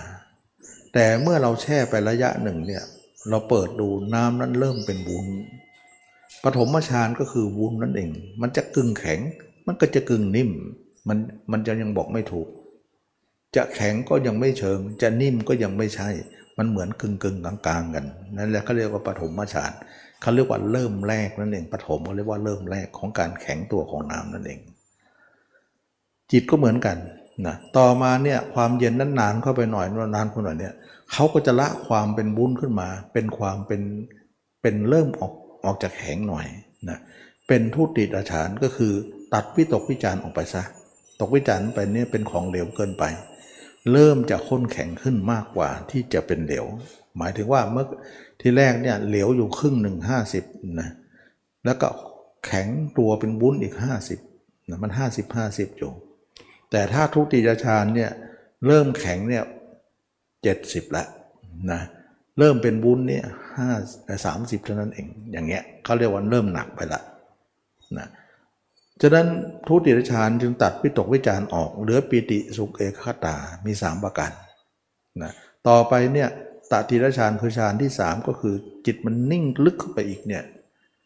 ปิติก็หายไปมีแต่ความสุขกับความเป็นหนึ่ง เหมือนกับน้ำที่แข็งตัว 70 นั่นแหละกับวุ้นเนี่ยสานั้น 30 นั้นหลุดไปนะน้ำนั้นเอ่อแข็งใน90ละนะ 90ละแต่วุ้นนี่11 เท่านั้นเอง 10 เดียวเท่านั้นเอง นิดเดียวนะอย่างเงี้ยเขาเรียกว่าเป็นอย่างนั้น ต่อมาเนี่ยจิตนั้นก็คืออตาติรชานก็คือมีปิติสุขนะสองอย่างนะวุ้นกับแข็ง แต่วุ้นนิดเดียวนะเมื่อถึงฌานที่สี่ตัจตุรฌานก็คือแข็งสถานเดียวเลยนะเขาเรียกว่าน้ำไม่เป็นบุญแล้ว อย่างนี้ค่อยๆคลายความเป็นบุญความความเป็นเหลวเนี่ยเข้าไปแข็งเต็มที่ อันนี้เมื่อเป็นอย่างนั้นแล้วเนี่ยเขาเรียกว่าฌานที่สี่นะลมหายใจเราก็จะขาดลงไป จิตเราก็จะนิ่งกายก็จะนิ่ง ตัวก็จะแข็งทื่อเลยจิตเป็นหนึ่งขณะนั้นเรามีความเย็นมาก เย็นจนสุขทำไมเราเข้าฌานและสุข เพราะเขาอ่านเกมว่า เมื่อคนเหล่านั้นเนี่ยเราเอากามเนี่ยซึ่งเป็นความสุขของโลกเนี่ยไปล่อ แต่คนเหล่านี้จะหนีกามนะไม่ชอบเริ่มจะตีห่างช้ากามนั้นออกไป ความสุขจะนั้นเนี่ยเขาเริ่มจะหนีเขาจะหนีมา เราก็ความสุขคนนี้ล่อ เพื่อจะมัดไอ้พวกนี้ไว้อีก เห็นไหมโลกเขาเก่งมากๆ คุณหนีเหรอข้าจะมัดคุณอีกความสุขหนึ่ง ความสุขนั้นก็คือฌานฌานที่สี่ขึ้นไป เมื่อเป็นอย่างนั้นแล้วเนี่ยฌานที่สี่ก็เหมือนน้ำลบเหมือนเหมือนน้ำศูนย์นะเหมือนศูนย์ศูนย์องศานั่นเองเป็นน้ำแข็งเต็มที่นะหลังจากนั้นแล้วยังมีเย็นกว่านั้นได้ไหมมีเย็นกว่านั้นก็คืออรูปฌานที่สี่ก็คือติดลบเลยนะลบศูนย์ไปกับลบหนึ่งลบสองลบสามลบสี่ไปเลย นั่นเขาเรียกว่าอารูปประชาน แข็งอย่างไม่รู้จะแข็ง จิตเราจะเป็นหนึ่งอย่างเดียว ซึ่งความสุขนั้นมาทดแทนกามนั่นเองนะกลายเป็นว่าคุณหนีเหรอถ้าคุณหนีเรื่องกามข้าอุตส่าห์เอากามให้ล่อคุณนั้นนะล่อเจ้าแล้วนะเจ้าก็ยังจะหนีข้าจะเอาความสุขชนิดที่เลิศกว่ากาม มาล่อเจ้าอีกนะจะหนีไปไหนไม่ได้ นะอันนี้คือโลกนะฉะนั้นเมื่อเป็นอย่างนี้แล้วเนี่ยเราเข้าสมาธิฌานทั้งหมดนั้น เป็นของเขาของโลกนี้ต่อไป เพื่อคนบางคนที่จิบมือเดียวนั้น เห็นกามนั้นเป็นภัยเดี๋ยวจะแสวงหาความสุขอื่นที่ไม่ใช่กาม เดี๋ยวก็จะมาเจอความสุขนี้ เราจะมัดคนเหล่านี้ไว้ด้วยความสุขอันนี้นะ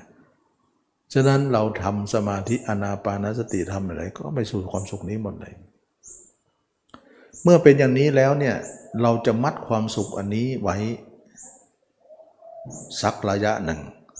เราจะไม่ให้พวกนี้อยู่นานเกินไป แล้วเราจะให้มันออกซะมันจึงมีคำว่าเข้าสมาธิแล้วก็ออกสมาธิ ตอนเข้าเราพยายาม ตอนออกไม่พยายามหรอกมันหลุดออกมาเอง นะมันถอยก็มาเอง เพราะอะไร เพราะเขาเห็นว่ามันนานแล้วนะ ออกมาซะ มันก็เลยคลายตัวออกมา เพราะอะไรเขาจึงสั่งเราอย่างนั้น เพราะเป็นที่อยู่ของเขา เขาสั่งได้นะฉะนั้นเวลาเข้าเนี่ยเราพยายามแต่ออกเนี่ยมันคลายตัวออกมาเอง ฉะนั้นคนที่เข้าสมาธิมากที่สุดก็ห้าวันเจ็ดวันนะลือสีละขนาดนั้นสามวันนี้ก็ลือสีละ แต่เราเนี่ยแค่ชั่วโมงสองชั่วโมงนิ่งได้นะ ออกมา เมื่อออกมาปุ๊บเนี่ยเขาก็บังคับเจ้าต้องไปหากามต่อ เพราะเจ้ายังไม่เอากามออกเลย ที่สงบเนี่ยหนีมาเท่านั้น แต่นิสัยเจ้าก็ยังติดอยู่ในกามนั่นแหละเราก็ต้องไปอีก อีกแล้ว กามอีกแล้ว ฉะนั้นจึงว่าเวลาสมาเข้าสมาธิปุ๊บนิ่งจริงออกมาจิตเริ่มไปแล้วทีนี้เมื่อเป็นอย่างนั้นแล้วเนี่ย เรามีกามอย่างไรก็มีต่อไป เพราะกามนั้นเราไม่ได้ละ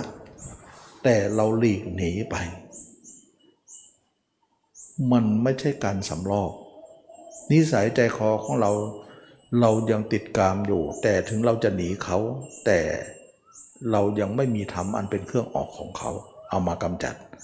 มันไม่ออกหรอกนะมันก็ยังอยู่ในนั้นถึงเราไม่ชอบ มันก็อยู่ต่อไป เพราะเรายังไม่ซักล้างมันนะไม่มีการซักล้างไม่มีการสำลอกมัน ก็เลยว่าจิตหนึ่งต้องไป ไปสู่กามอีก หลายคนเคยฝึกสมาธิมาเยอะ แม้แต่ตมาเองก็เคยฝึกมาแล้วนะสมาธิทำไมจะไม่รู้จัก เพราะมันเป็นด่านแรกของการมาศึกษาเรื่องนี้อยู่แล้ว ทุกคนก็ผ่านกันทั้งนั้นเลยถึงได้รู้ธรรมชาตินั้นดีว่ามันคืออะไร เมื่อจิตออกจากตรงนั้นมาแล้วเนี่ยเราก็ไปหล่นที่กามทั้งๆทที่เราไม่อยากไปกามก็ต้องไป เราก็กลายกลับมาเป็นเหมือนคนเดิม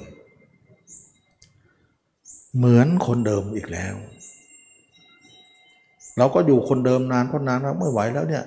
เดี๋ยวเดี๋ยวนั่งสมาธิก่อนพักก่อน บางครั้งก็เหมือนว่าจิตมันแย่แล้ว เราจะนั่งสมาธิชาร์จเอาแรงก่อนชาร์จไฟก่อนเนี่ยว่ากันไป ชาร์จก็เข้าไปนิ่งอีก เขาก็ไม่เป็นไรอะนิ่งได้ก็นิ่งไปก่อนจะนิ่งก็ป้องกันอยู่เหมือนกันป้องกันไม่อยู่ก็ให้ปล่อยเนี่ยเขาเขากึ่งกันกึ่งปล่อยนะบางครั้งเราทำนานๆเนี่ยบางครั้งเหมือนเขาปล่อยให้เข้าง่าย ๆเลย เพราะเขารู้ว่าปล่อยมันก็ยังไงก็อำนาจของเขาอยู่แล้วนะเขาถือว่าปล่อยอยู่ในขอบเขตอำนาจของเขา เขาก็เลยปล่อย บางครั้งเราเข้าง่าย ๆ เข้าง่ายเข้าออกง่ายเข้าง่ายออกง่ายแล้วเข้าเมื่อไหร่ก็ได้เลย เขาถือว่ามันชินแล้วก็ปล่อยไป เพราะอะไรเพราะนั่นเป็นโลกที่ดักไม่นะอยู่แล้วนะทำไมเวลาเราออกไปหากามทำไมไม่ดักเราไว้อะไม่ดักก็ปล่อยเต็มที่เลยนะแต่เข้าสมาธิดักซะหน่อยนะดักคนใหม่ๆนานๆทำนานๆก็ดักบ้างไม่ดักบ้างนะต่อไปก็ไม่ค่อยดักถ้าคำทำนานไม่ดักเข้าเมื่อไหร่ก็ได้ แต่เข้าแล้วก็ หนีกามไม่รอดนะหนีกามไม่รอดทีนี้เมื่อเราออกจากสมาธิเราก็ไปหากามอีกว่างๆเราก็เข้าสมาธินิ่งอีกออกมาก็ไปหากาม ระว่างสิสมาธิกับกามกามกับสมาธิ จึงเรียกว่าสมาธิกาม หรือสมาธิโลกีฉะนั้นเมื่อคนคนหนึ่งเห็นว่าเราก็ไม่ต้องปล่อยสินะเเห็นว่าออกมาแล้วก็ไปหากามเราก็ขยักไว้บ้างสิ ก็มีกลุ่มหนึ่งที่คิดว่า การที่เราปล่อยทั้งหมดเนี่ยเหมือนกับว่าอะไรหลุดมือหมดเลย มันก็จะเป็นคนต่ำเกินไปติดดินเกินไปนะเราก็ขยักไว้ส่วนหนึ่ง ถึงจะออกมาจากสมาธิฉันชาตญาณของคนที่รักสมาธินั้น เขาก็เลยไม่ปล่อยตัวทีเดียว ก็มีการกดหัวมันไว้ แต่หางมันกระดิกกระดิกกระดิกอยู่นะเราเห็นไหมว่า กดหัวงูไว้ แต่หางงูกระดิกกระดิกเขาถือว่าไม่ให้มันไปมาก กดมันไว้ฉะนั้นนักปฏิบัติเนี่ยพยายามรักษาความนิ่งนั้นไว้ แต่ตัวหนึ่งก็จะคิดกึ่งหนึ่งนิ่ง กึ่งหนึ่งคิดไปอย่างเงี้ยกึ่งหนึ่งนิ่งอยู่ แล้วก็ตรงนั้นเองที่เขามองว่าเป็นธรรมะหลายคนมองตรงนั้นว่า เห็นไหมว่าจิตเรานิ่งๆอยู่จะเห็นความเกิดดับอยู่ตลอดเวลา ก็หางมันกระดิกนั่นเองเกิดดับเกิดดับเกิดดับกดดับหางมันกระดิกกระดิกมันอยากจะไปนั่นเอง แต่ว่าเรากดหัวไว้มันก็เลยไปไม่ได้เขาจงมองว่าตรงนี้คือธรรมะ ส่วนกระดิกนั้นคือโลก เราเป็นผู้เหนือโลกแล้ว มองดูโลกว่าโลกมีการเกิดขึ้นตั้งอยู่ดับไป กระดิกไปกระดิกมาเกิดแล้วก็ดับเกิดแล้วก็ดับ ความจริงแล้วเนี่ยเขาพยายามมองว่าธรรมะอยู่ตรงไหน เขาก็ไม่เห็นตรงไหนว่าดีที่สุดเท่ากับตรงนี้ แสดงว่าฉันชาติยานของคนนี้เนี่ยพยายามจะให้จิตของเราเนี่ยไม่ลงดินเกินไป ไม่ต่ำติดดินเกินไป เพราะเราหนีจากดินมาแล้วเนี่ยมาสูงแล้ว เราก็ไม่อยากจะลงเกินไป ก็เหมือนคนที่หนีเสือขึ้นต้นไม้ เวลาหนีขึ้นไปแล้วเนี่ยสูงสุดไม่รู้จะไปทางไหนก็ลองลงมา ลงมาเนี่ยไม่ทิ้งต้นไม้นะ พยายามอยู่โคนนั่นแหละมาที่ไรก็เราก็กึ่งหนึ่งเท้าหนึ่งอยู่พื้นดินกึ่งหนึ่งก็เกาะต้นไม้ไว้กันแล้วกัน อย่างเงี้ยมันเป็นลักษณะไม่ปล่อยต้นไม้ทีเดียว แล้วก็ไม่ไปพื้นดินกันจนไกลลิบเลย เดี๋ยวเสือมาตัวเองก็จะแย่จะขึ้นต้นไม้หนีซะอย่างนั้นเนี่ยนะเขาก็มองตรงนี้แหละเป็นธรรมะกันทั้งบ้านทั้งเมืองเลย ซึ่งเขาเหมาะเขาพูดธรรมะเนี่ยธรรมารู้นะว่าตรงนี้นะ เพราะเราเคยทำมาก็เป็นอย่างนั้น แต่สำหรับบางคนเนี่ยเขามองว่าเป็นธรรมะ แต่บางคนไม่มองเลยว่าเป็นธรรมะ เป็นโลกทั้งหมดเลย มันมีอยู่สองประเด็นนะสองประเด็นตรงที่ว่า ถ้าจิตเราออกสมาธิมาเนี่ยด้วยการสัญชาติของญาณของคนมีสมาธินะเขาต้องพยายามสะกดส่วนนิ่งนั้นไว้ก็คือกดหัวงูไว้ แต่จิตหนึ่งเนี่ยมันสะกดไม่อยู่ ก็ปล่อยมันดิ้นไป แต่ก็ดิ้นไม่ไกลนัก มันก็เลยเป็นความคิดนิดๆนิดๆหน่อยๆแล้วก็ไอตัวกดนั้นก็ดูตัวดิ้นไปก็เรียกว่าตัวหนึ่งนิ่งดูตัวที่คิดไป เกิดดับเกิดดับเกิดดับเกิดดับเกิดดับ แล้วก็มองว่าเนี่ยเห็นความเกิดดับแล้ว เห็นนิจังทุกขังอนัตตาเกิดขึ้นตั้งอยู่ดับไป พูดเสียจนที่ว่าเป็นธรรมะจริง ๆ แต่ความจริงไม่ใช่ธรรมะเลยนะ คนหลายคนมองธรรมะ แต่ตมาไม่มองว่านี่คือธรรมะ เพราะเรามองธรรมะเหนือกว่านี้อีก ไม่ใช่ตรงนี้นะฉะนั้นมุมมองของคนปฏิบัติจึงมองไม่เท่าเทียมกัน นักปฏิบัติก็งงสงสัยไปหมดเลยนะหลายคนมาฟังแล้วปั่นป่วนหมดเลยไม่รู้จะเอาไงดี ตัวเองก็ยังไม่ถึงไหนนะก็ทำให้เราเข้าใจไปผิดๆต่าง ๆ นานาซึ่งคนที่มองเป็นธรรมะคือเขามองอย่างนี้มาอยู่ตรงนี้แหละ ว่างเขาก็เข้าสมาธิลึกไปไอ้เกิดดับก็หายไปนะเพราะเกิดดับมันอยู่ก้ากึ่งเนี่ยนะเหมือนน้ำที่เขาเขาเขาใส่ช่องฟิตนั่นแหละมันแข็งจนจนเป็นแข็งน้ำแข็งแล้วเนี่ยเวลามันออกจากความแข็งแล้วเนี่ยมันก็เหมือนก็ว่าไม่ให้เป็นน้ำเหลวเกินไป ให้กึ่งเป็นวุ้นๆไว้ก่อนอย่างเงี้ยคล้ายๆอย่างนั้นนะมันตรงนั้นนะมันจะเป็นลักษณะคาบเกี่ยวว่ากึ่งหนึ่งกึ่งหนึ่งคิดกึ่งหนึ่งนิ่งนะ และตัวเองก็ทำเอาทำสมาธิออกมา แล้วก็เชื้อสมาธิก็ยังทรงๆอยู่นะก็การทรงๆอยู่นั่นแหละทำให้เราได้เห็นว่า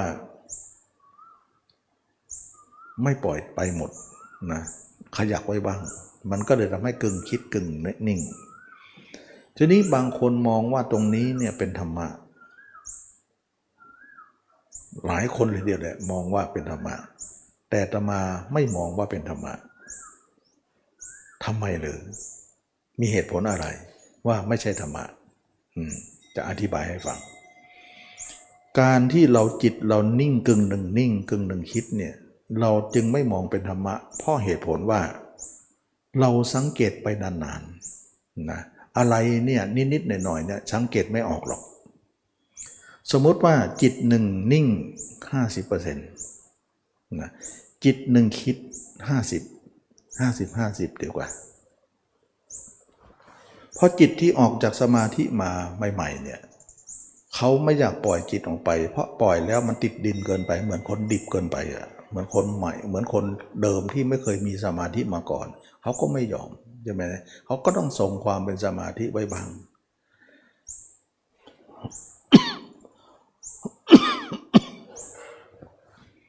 ตอนนี้สาเหตุว่าตมาไม่ได้มองเป็นธรรมะก็ตรงที่ว่าเราสังเกตไปนานๆกึ่งหนึ่งนิ่งกึ่งหนึ่งคิด 50 50 เหมือนกับว่าจิต 50 นิ่งๆนั้นบอกกับจิต 50 ที่คิดว่า เออเจ้าคิดอะไรก็คิดนะข้าก็จะนิ่งอยู่ แต่มีเรื่องอะไรนะ มาบอกข้านะข้าจะไปช่วยนะก็เหมือนว่าจิตที่นิ่งเนี่ย มันไม่มีเรื่องราวของโลกอะไรที่จะมากระทบอะไรมากหรอก เจ้าก็คิดไปพางๆก็แล้วกันนะแต่ถ้าเจ้ามีเรื่องอะไรคิดหนักๆมาบอกข้าข้าจะไปช่วย สังเกตนานๆนะนี่ตอนนี้ 50 50 แล้วนะสมมติว่ากิจ50 ที่คิดไปนะ่ะไปมีเรื่องกับอะไรกับใคร มีเรื่องคิดหนักขึ้นมา มันไปเรียก 50 ที่นิ่งอยู่มาช่วยด้วย เรากำลังถูกอารมณ์เราเราน้นทำลาย มาช่วยเราหน่อย สุดท้ายจิตที่นิ่ง 50เนี่ยเฮเลยลงเลย ตอนนี้ร้อยทั้งร้อยไปหมดเลย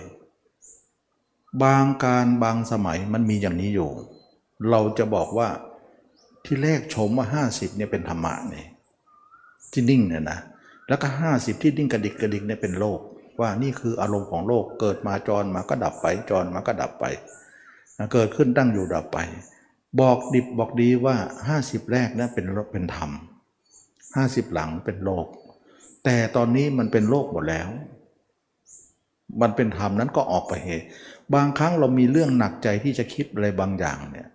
จิตที่นิ่งดูพลูไปเลยนะ กับจิตที่ไม่นิ่งอยู่แล้วนั้นผสมกันเลย เล่นงานกับเรื่องนั้นเลย คิดจัดเลยเขาเรียกว่าหลุดนะแล้วเวลามีอะไรมาเนี่ยจิตมันจะปี๊ดเลยไปเลย ไอ้ที่มันนิ่งอยู่นไปหมดเลย ปรากฏตอนนี้เราพูดไม่ได้แล้วว่าเป็นโลกเต็มๆ เมื่อกี้ชมว่าเขาเนี่ยเป็นธรรมส่วนหนึ่งและส่วนที่คิดเนี่ยเป็นโลก และธรรมกำลังมองโลกอยู่ว่า โลกเกิดดับเป็นธรรมดา นี่เองจึงสาเหตุว่าเป็นสาเหตุหนึ่งว่าที่ตมาบอกว่าไม่ใช่ธรรมะ เพราะมัน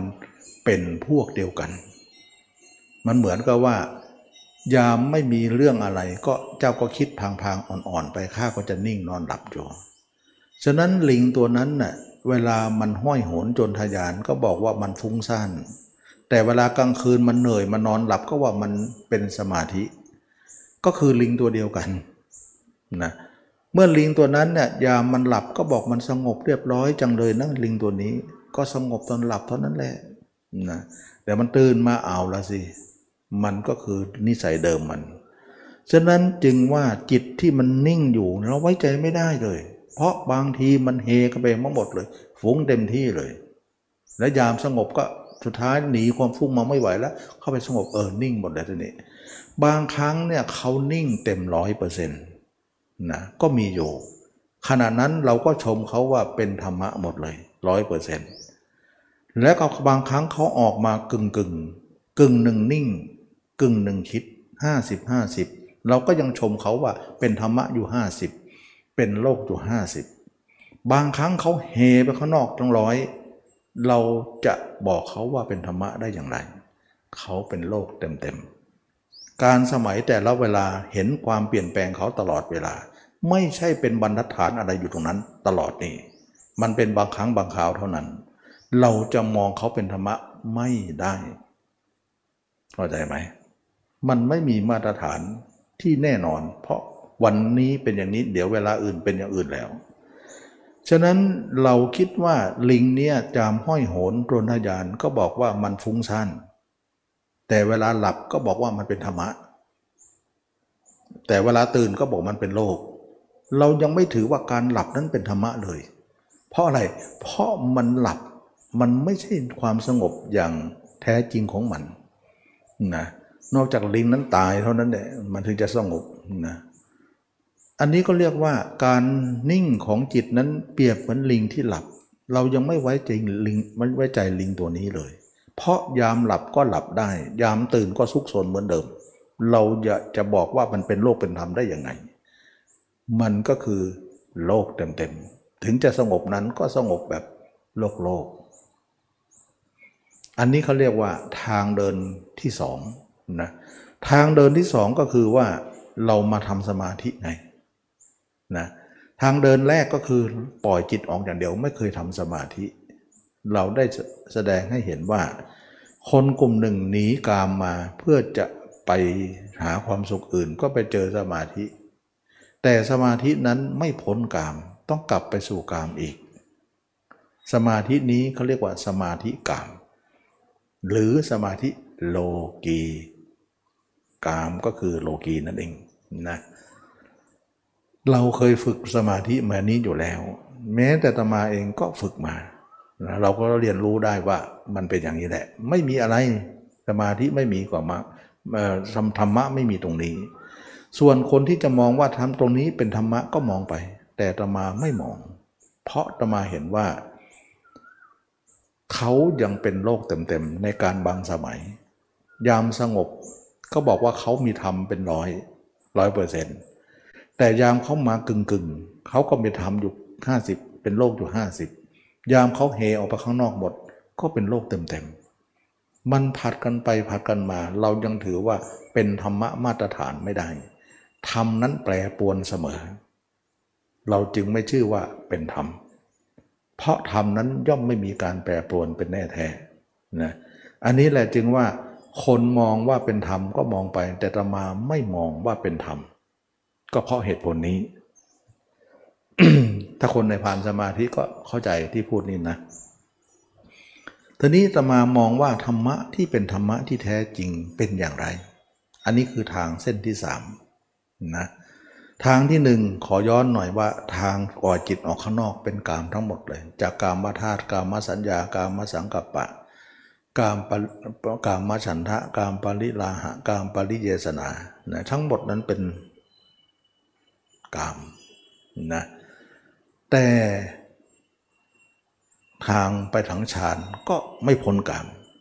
นะทำฌานก็เป็นทางที่สองไงที่คนทำปฐมฌานทุติตาติจนถึงจะรูปฌานก็เป็นทางเส้นที่สองก็ไม่พ้นทางแรกเหมือนเกินเหมือนเดิมเหมือนเดิมนะยังไงเส้นที่สองก็ครบเส้นที่หนึ่งอยู่ดี นะหนึ่งกับที่สองก็ไปไปมามาก่อนอยู่ดี ยังไงหนึ่งเป็นโลกอยู่แล้วสองก็ต้องเป็นโลกตาม เพราะเขายังไปหามาหาสู่กันอยู่ ส่วนเส้นที่ทำสามนี้ไม่ไปมาหาสู่เลยนะมันเป็นทางของพระยาเจ้า ก็บอกเลยว่าชีวิตคือการเดินทาง เขาเดินทางเหล่านั้นไม่พบจุดจบที่ผ่านมาทั้งสองทางนั้น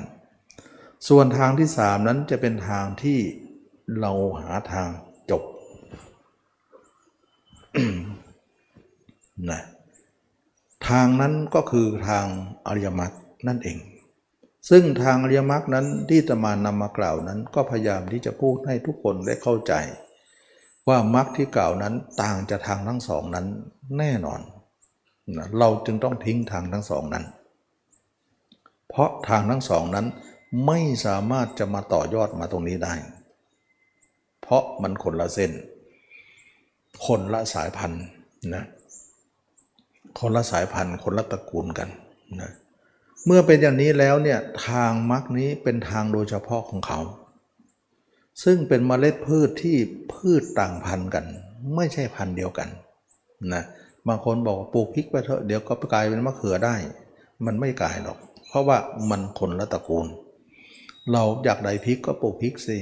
อยากได้มะเขือก็ปลูกมะเขือ ไม่ใช่ปลูกอย่างหนึ่งแล้วมันจะกลายแบบหนึ่งได้นะมันเป็นคนละสายพันธุ์กันนะฉะนั้นคนที่ทำฌานทำไปเถอะเดี๋ยวก็เข้านิพพานเองอะเดี๋ยวจะเป็นโลกุตละฌานแล้วก็จะเป็นโลกุตละเองไม่เป็น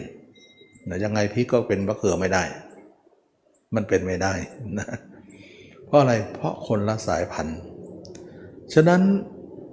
มรรคเองเป็นเมล็ดพืชของเขาเอง ที่ก่อตัวขึ้นมา จึงไม่นำมาเมล็ดพืชอื่นๆเข้ามา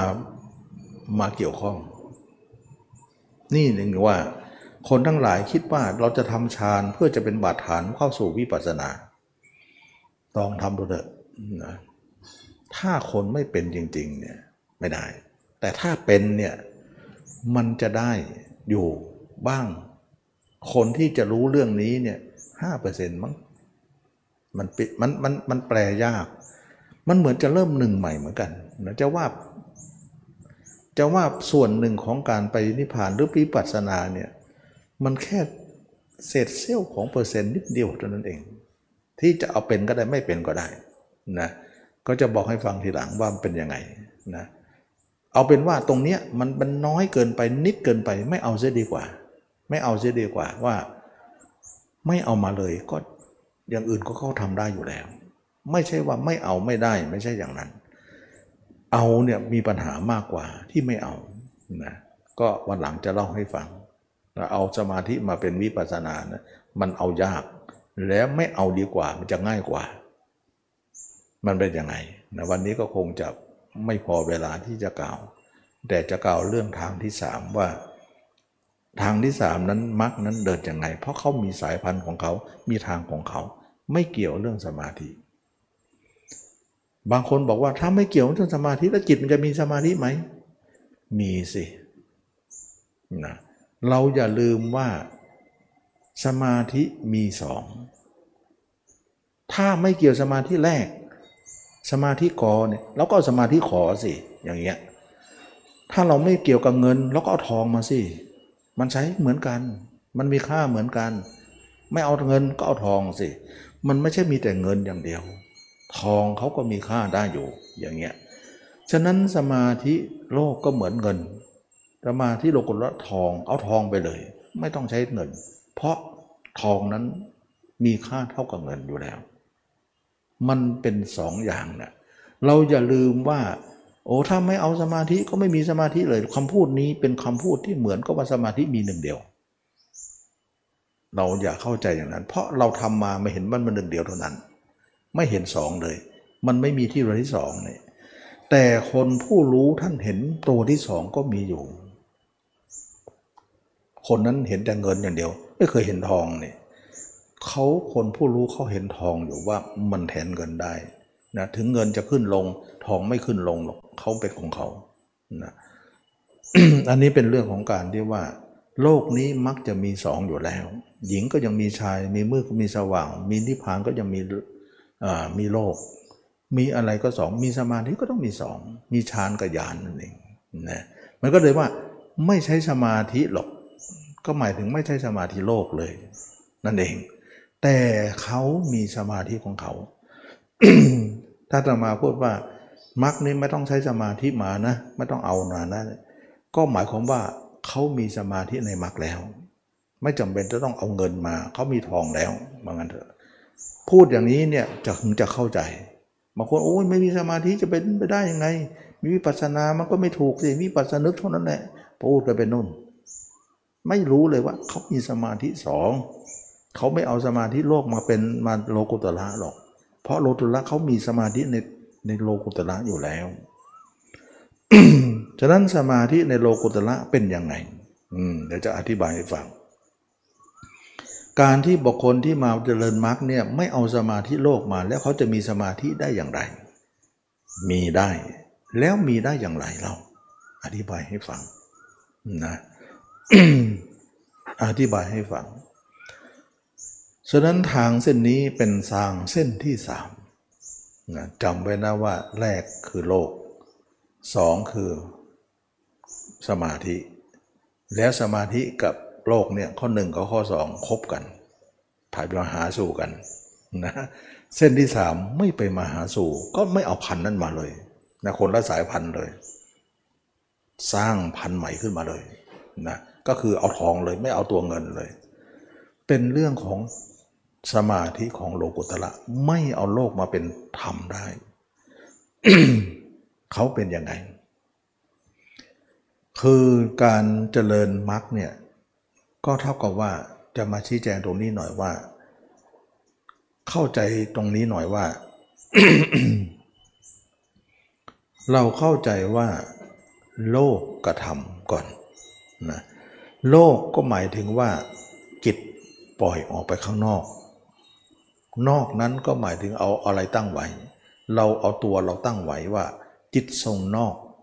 เป็นโลกแม้แต่การทำสมาธิ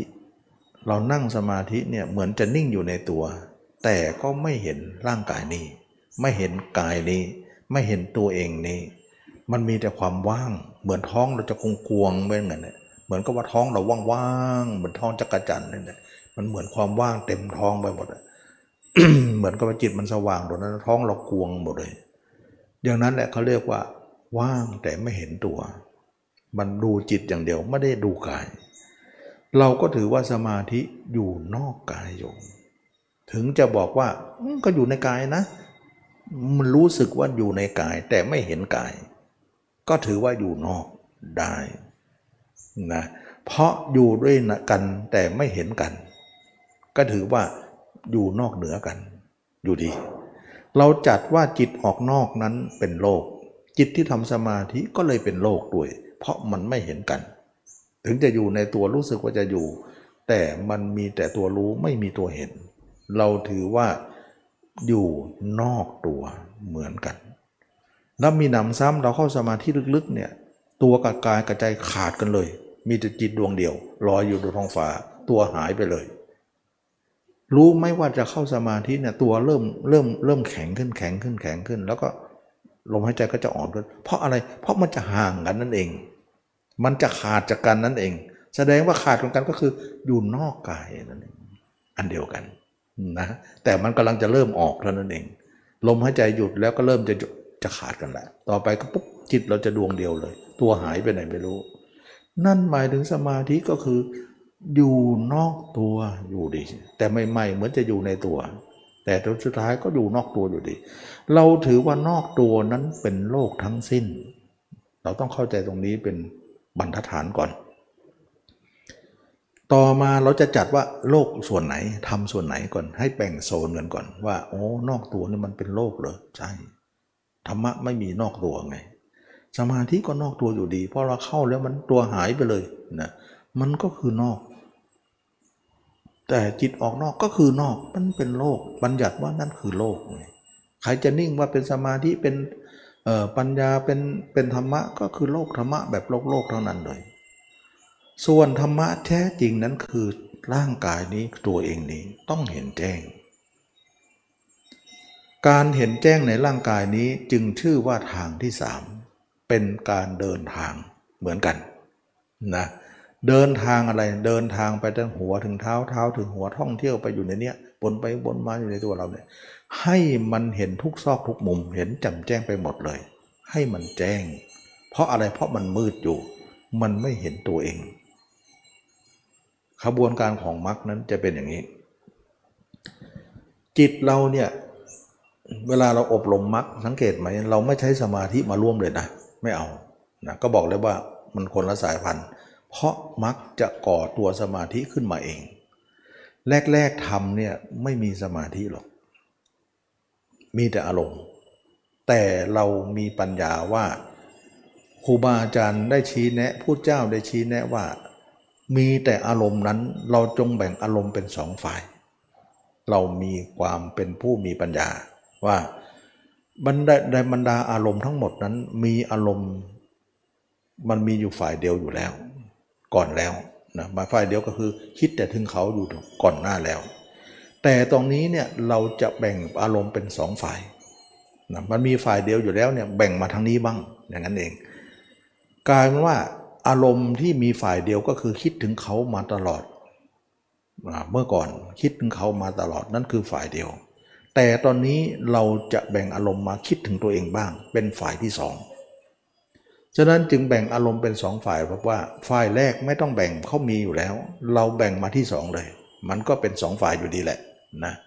ก็คือว่าพยายามจะนึกถึงตัวเองด้วยการเห็นตัวเองเป็นอสุภะนะเห็นตัวเองเป็นอสุภะการที่เราเห็นตัวเองเป็นสุภะนั้น ความเห็นความหมายนี้เป็นไปเพื่ออะไร เพราะการเห็นตัวเองเป็นอสุภะนั้นเพื่อจะละ กาม ซึ่งเป็นธรรมอันไม่สามารถออกจากจิตเราเลยทำสมาธิกลบก็ยังยังยังยังมีอยู่เลย เหมือนเราขี้เท่ากบไฟ หุยขี้เท่ามายังแดงอยู่เลยทานไฟ มันก็ยังไม่ได้หายไปมันไม่ได้ดับไปนะมันถือว่ากามนั้นถูกกลบด้วยสมาธิเท่าไหร่ กามก็ไม่หมดไป เราจึงเอาธรรมอันเป็นเครื่องปฏิปักษ์ของกามนั้นมาอบรม ก็คืออสุภะ ก็ให้ทุกคนเข้าใจว่าทำไมตมาถึงได้เอาสุภาให้ตั้งแต่คนแรกเลย เพราะเราจะต้องกำจัดกามก่อน อสุภะมีอะไรเป็นอาหาร สุภะมีอะไรเป็นอาหารหรือกามก็คือสุภะนั่นแหละมีเพศตรงข้ามเป็นอาหาร เรานึกถึงเพศตรงข้าม เมื่อไหร่อาหารมันก็จะโตขึ้นมาเลย วิ่งเข้าปูดเลยเข้าหาเลย เพราะเขาหิวโหยอาหารอยู่แล้ว แต่อะไรล่ะ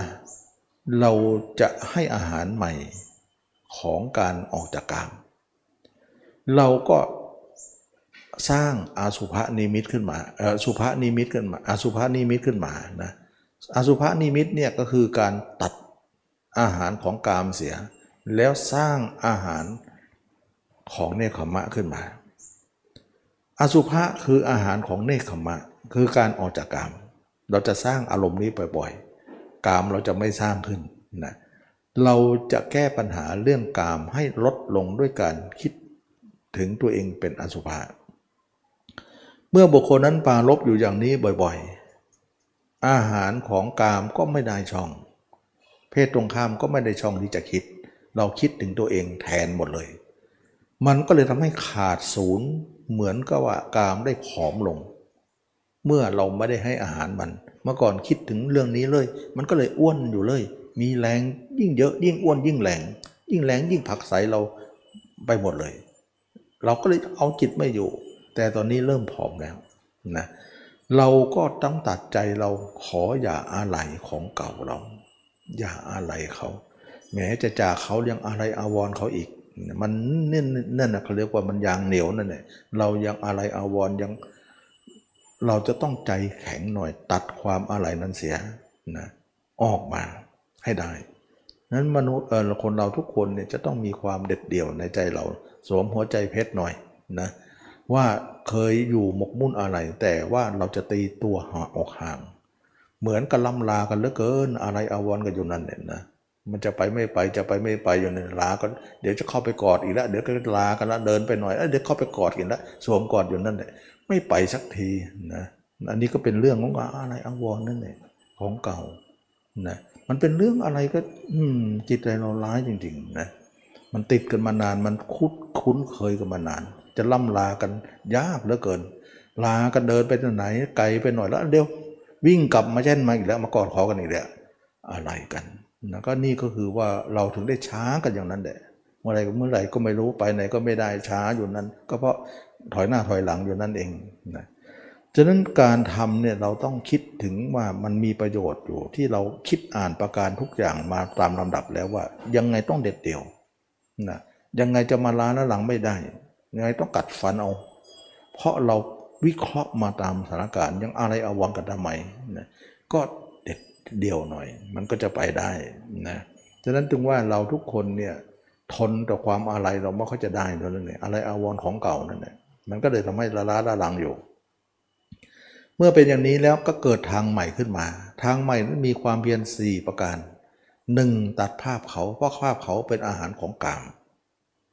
สองสร้างภาพเราภาพเราเป็นอาหารที่ออกจากกามนะก็คือด้วยพิจารณาด้วยอสุภะข้อ 3 ก็คือเห็นเราแล้วรักษาไว้ด้วยอุบายจะให้หาย ข้อ 4 ก็คือพยายามปิดหูปิดตา พื่อจะไม่ให้สื่อสัมพันธ์กันระหว่างจิตเรากับกิเลสกรรมกับวัตถุกรรมนั้นนะจิตเรานี่เป็นกิเลสกรรมนะวัตถุกรรมก็คือเขานั่นเองนะวัตถุกรรมเราไม่ต้องคิดถึงให้ห่างกันไว้นะก็ก็ตัดที่ที่หูที่ตาไม่ให้มันไป เมื่อเป็นอย่างนี้เนี่ยจิตเราเริ่มมาสัมผัสตัวเราครั้งแรก เราทำตรงนี้เนี่ยเรารู้ว่าไม่มีสมาธิเลย แต่เราจะทำให้เกิดสมาธิได้ ด้วยวิธีนี้ แบ่งความคิดเป็นสองฝ่าย ความคิดฝ่ายแรกนั้นเป็นฝ่ายโลกเราละเสีย ไม่เป็นสมาธิหรอกความคิดฝ่ายนั้น ความคิดฝ่ายสองนี้มาคิดตัวเราเนี่ยอาจิตไล่ดูผมคนเล็บฝันหนังในเหล่านั้นเป็นสมาธิขึ้นมาทั้งแรกจิตเรามาสัมผัสตัวเราทั้งแรกเนี่ยรู้สึกเราเย็นๆนะเเมื่อเรานึกตัวเองเป็นอสุภะแล้วก็นึกไปนึกมารู้สึกมันเย็นเย็นสบายสบายนุ่มๆขึ้นมา นั่นคือการก่อตัวสมาธิขึ้นมาเขาเรียกว่า ปลาโมดนะเห็นไหมปลาโมดแปลว่าความบันเทิง ความชุ่มเย็น ความบันเทิงความความสงบนะมันจะเข้ามาในน้อยก่อน สังเกตที่แรกแต่จิตเราอยู่นู้นหนังของเราเนี่ยมันจะนิ่งๆ เย็นๆ รู้สึกมันชุ่มๆเขาเรียกว่าปลาโมด อันนี้แหละจึงบอกบางคนบอกว่าทำอย่างเงี้ยไม่มีสมาธิได้ยังไงล่ะ ไม่มีสมาธิจะไปได้เหรอนี่เขากำลังก่อตัวอยู่ มีไป มีไม่มีเนี่ยจะทำให้มียังไง แล้วก็จะไปได้ไงฉะนั้นปาโมดนั้นเป็นสมาธิเล็กน้อย เหมือนน้ำกำลังจะเริ่มจับตัวเป็นบุนๆนิดๆหน่อยนะเริ่มก่อตัวละฉะนั้นจิตทุกคนอยู่เนื้อหนังของเรา มันจะเย็นทันทีเลย มันจะหยุดทันทีแล้วมันจะนิ่ง แล้วก็เราก็พิจารณาไป แต่ตมาบอกว่าอย่าอย่านิ่งนะ ให้คุยมันด้วย แล้วก็คุยมันไปเรื่องของความไม่เที่ยงในร่างกายเรา อย่านิ่งอย่างเดียว ให้พาจิตเดินไปด้วย แล้วก็คุยมันไปด้วย แล้วก็พิจารณาไปด้วยด้วยกันนะอย่าไปอย่าไปเห็นแต่นิ่ง มันมาทั้งแรกมันจะนิ่งก่อนนะแต่เราชวนคุยมันก็ไปได้ แต่ถ้าเราพานิ่งมันก็ไม่ไปไหนละฉะนั้นทางนี้จะไม่ไปด้วยการนิ่ง ต้องเข้าใจนะว่าการนิ่งคือการหยุดไม่มีการเดิน จะไม่มีความเจริญเลย ถึงแม้จะหยุดนั้นจะเป็นความสุขก็ตามนะหยุดนั้นเป็นความสุขนะมันดูนั้นหนังเราจะนิ่งแล้วก็อยู่แล้วก็มีความสุข สุขนั้นก็ถือว่าไม่เจริญ เขาจะไม่เอาความสุขมาเป็นประมาณนะเขาจะเอาการเดินทางเป็นประมาณ ก็เหมือนที่จะมายกตัวอย่างว่าโยมจะมาวัดนะ โยมก็เลยนิ่งอยู่บ้านเลย ไม่ต้องเดินทาง มันก็ไม่ถึงวัด เราไปนิ่งที่วัดก่อนไม่ดีหรือ ถึงจุดหมายค่อยนิ่ง อย่างนี้กำลังจะเริ่มเดินแล้วมานิ่งใช่แล้ว ยังไม่ถึงนิพพานเลย อันเดียวกันนะก็บอกแล้วว่าทางนี้เนี่ยเราจะนิ่งเบื้องแรกไม่ได้ เราจะนิ่งเบื้องหลัง ของการทำจบแล้วค่อยนิ่ง เพราะยังไม่ถึงเป้าหมาย เรามาทั้งแรกจะนิ่งใช่แล้วเนี่ยอย่านิ่ง เพราะเรายังมีทางไกลที่จะต้องไป เราต้องพาเขาเดินไป เดินว่าคิดอย่างนั้นเน่าบางอึดบางครั้งเนี่ยคนเนี่ยคิดไม่เป็นน่ะคิดมาเบื่อแล้วเนี่ยอยากจะนิ่งบ้างนิ่งนิดหน่อยได้นะอาอาอ่าอาอนุโลมให้อนุโลมให้นิดหน่อยนะอย่านานนะเนี่ยได้ มันเหนื่อยๆก็คาสักหน่อยนิ่งสักหน่อยได้ แต่อย่านานนานแล้วทำให้เราเตะถ่วงตัวเอง ไม่ถึงจุดหมายเมื่อไหร่จะถึงชีวิตเราจะไม่ทันนะ การนิ่งเป็นการหยุดการเดินแล้วไม่เจริญ ถึงแม้คนนั้นจะบอกว่า นิ่งนะมันสบายอะ่ะสบายจริงแต่มันไม่ได้งาน งานคืองานสบายคือสบาย ต้องแยกสองประเด็นออก เหมือนคนนอนหลับเนี่ยบอกว่าหลับเนี่ยมันสบายนะทำงานสิทำงานมันเหนื่อยอะ่ะแต่งานมันต้องทำนะนะงานก็เหนื่อยก็ต้องทำแต่นิ่งหลับมันไม่ได้งานไง ฉะนั้นเราจะเอาความสบายมาเป็นเกณฑ์ว่า มาเป็นคำอ้างว่ามันสบายดีพิจารณา มันรุ่งยากไปหมดเลยอะไรตรงนั้นทั้งหาเรื่องหาเราอะไรก็ค่อยจะเป็นไม่เป็นทักคนหรอกแต่ต้องหัดเอามันต้องหัดทุกอย่างอะไรจะเป็นเล่านะมันต้องฝึกต้องหัดทั้งนั้น อันนี้ก็เป็นเรื่องที่ว่าจะมาให้ผมว่าอย่านิ่ง เพราะเรายังมีทางเดิน นี่กำลังจะเริ่มเดินมานิ่งซะแล้วอะยังจะไม่ได้ถึงไหนเลย เพราะปาโมดนั่นเองทำให้เรานิ่งได้นะสังเกตว่าจิตเราเนี่ย จะมาอยู่ตัวแล้ว ปราโมทจะเริ่มเกิดละปราโมทนั่นเองจะเป็นตัวต้นของสมาธิฉายนี้ ต่อมาปาโมทเกิดขึ้นตัวเราเนี่ยพิจารณาบ้างพิจารณาลึกเข้าไปลึกเข้าไปเห็นตัวหนอนชอนชัยเห็นตัวยั่วเยอะ จนเกิดร้องไห้ออกมา สังเวชใจว่าเราไม่มีอะไรจริงๆหรือเนี่ย เราจะต้องตายเหรอเมื่อก่อนเราก็รู้ว่าเราตายแต่ก็เฉยๆนะ แต่ตัวนี้มันรู้สึกมันกินลึกอะไรหัวใจของเราขนาดนั้น บางครั้งเดินไม่ออกสุดเลย สุดอยู่ตรงนั้นเลยว่าร้องไห้ขึ้นมา ตอนนี้เนี่ยปลาโมดเกิดแล้ว มีปิติเกิดตามด้วย จงรู้เถือว่าการร้องไห้นั้นคือปิติ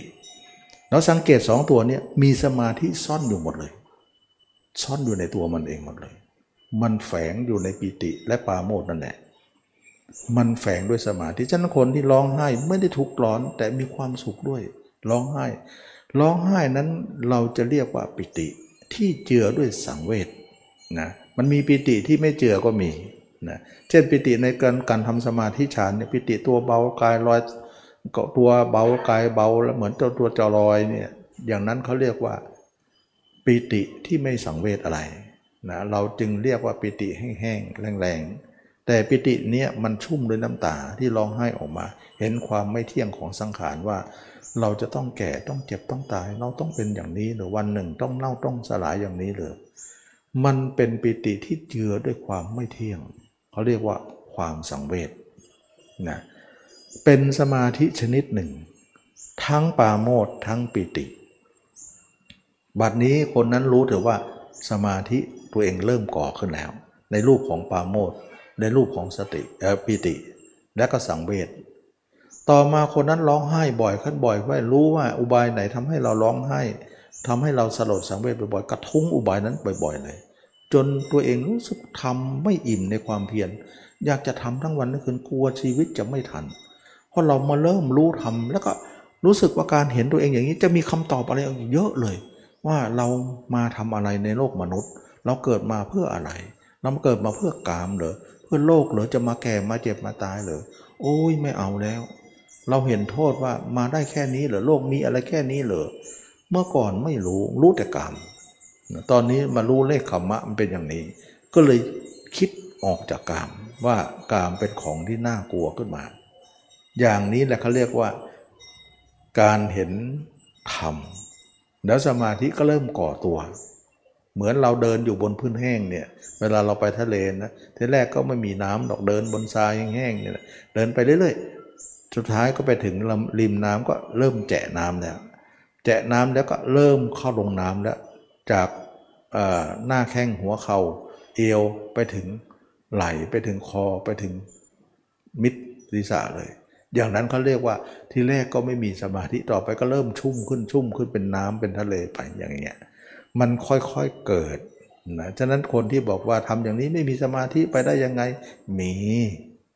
นะเขามีของเขาอย่างนี้ เป็นสมาธิเป็นสายอย่างนี้ มีทั้งปาโมดทั้งปิติ แล้วก็ร้องไห้ด้วยความสังเวชต่อมาเนี่ยปิติสังเวชเนี่ยมากขึ้นมากขึ้นทำมาก ๆ เนี่ย วันไหนมันมีความรู้สึกที่อาอาอุบายที่แหลมลึกไปทำให้เรานี้ ใจนี่นิ่งเลย สลดสังเวชแล้วก็นิ่งเป็นสมาธิมากขณะนั้นกายเราก็สงบใจเราก็สงบเหมือนเราเป็นศพเดินได้ จิตมันนิ่งจนที่ว่า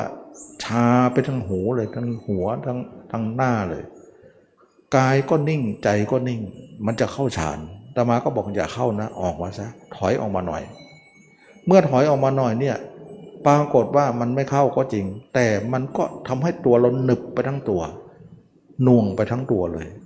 มีความสุขยิ่งนัก ขณะนั้นกายก็นิ่งใจก็นิ่งเห็นความเป็นอสุภะตัวเองอยู่ ขณะนั้นเรียกว่าปัสสธินะปัสสธิแปลว่าสงบทั้งสองนะถ้าสงบอย่างเดียวเขาเรียกสมาธิสงบแต่ใจเขาเรียกสมาธิ แต่ถ้าสงบทั้งสองเรียกว่าปัสสธิ เกิดจากการเห็นกาย ถ้าเห็นใจไม่เป็น จะเป็นสมาธิอย่างเดียว ส่วนเห็นกายด้วยจะเป็นทั้งสอง จึงเรียกว่าปัสสธิก็คือสมาธิชนิดหนึ่งนั่นเองนะเห็นไหมสมาธิเริ่มก่อแล้ว ตอนนี้เราเริ่มเป็นสมาธิแล้ว ทุกคนก็จะสัมผัสเรื่องเหล่านี้นะต่อมาเนี่ยสงบกายสงบใจเราก็ยังไม่เว้น เพราะว่าเราจะอบรมไปเรื่อยๆ บางคราวจิตเราก็ดื้อจิตเราก็ ออกนอกบ้าง จิตเราก็ดึงเข้าในบ้าง มันยังแย่งกันอยู่ มันก็ได้บ้างมาได้การรุ่มๆดอนๆไปนะบางครั้งเราก็ได้ดีบางวันก็ไม่ได้ได้เรื่องเลย บางวันก็อะไรก็ไม่รู้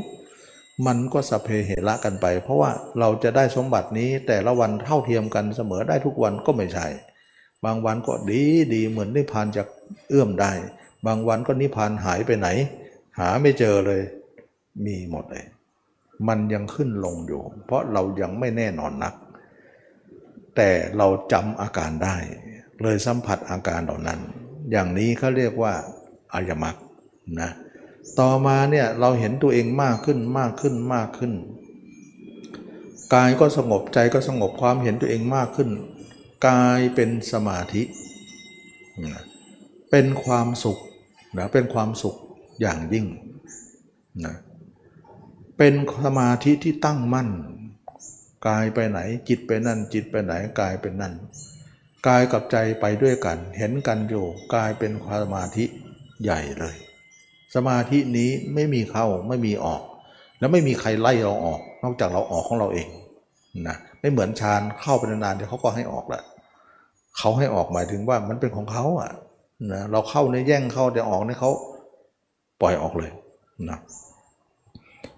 มื่อเป็นอย่างนี้สมาธิก็ตั้งมั่น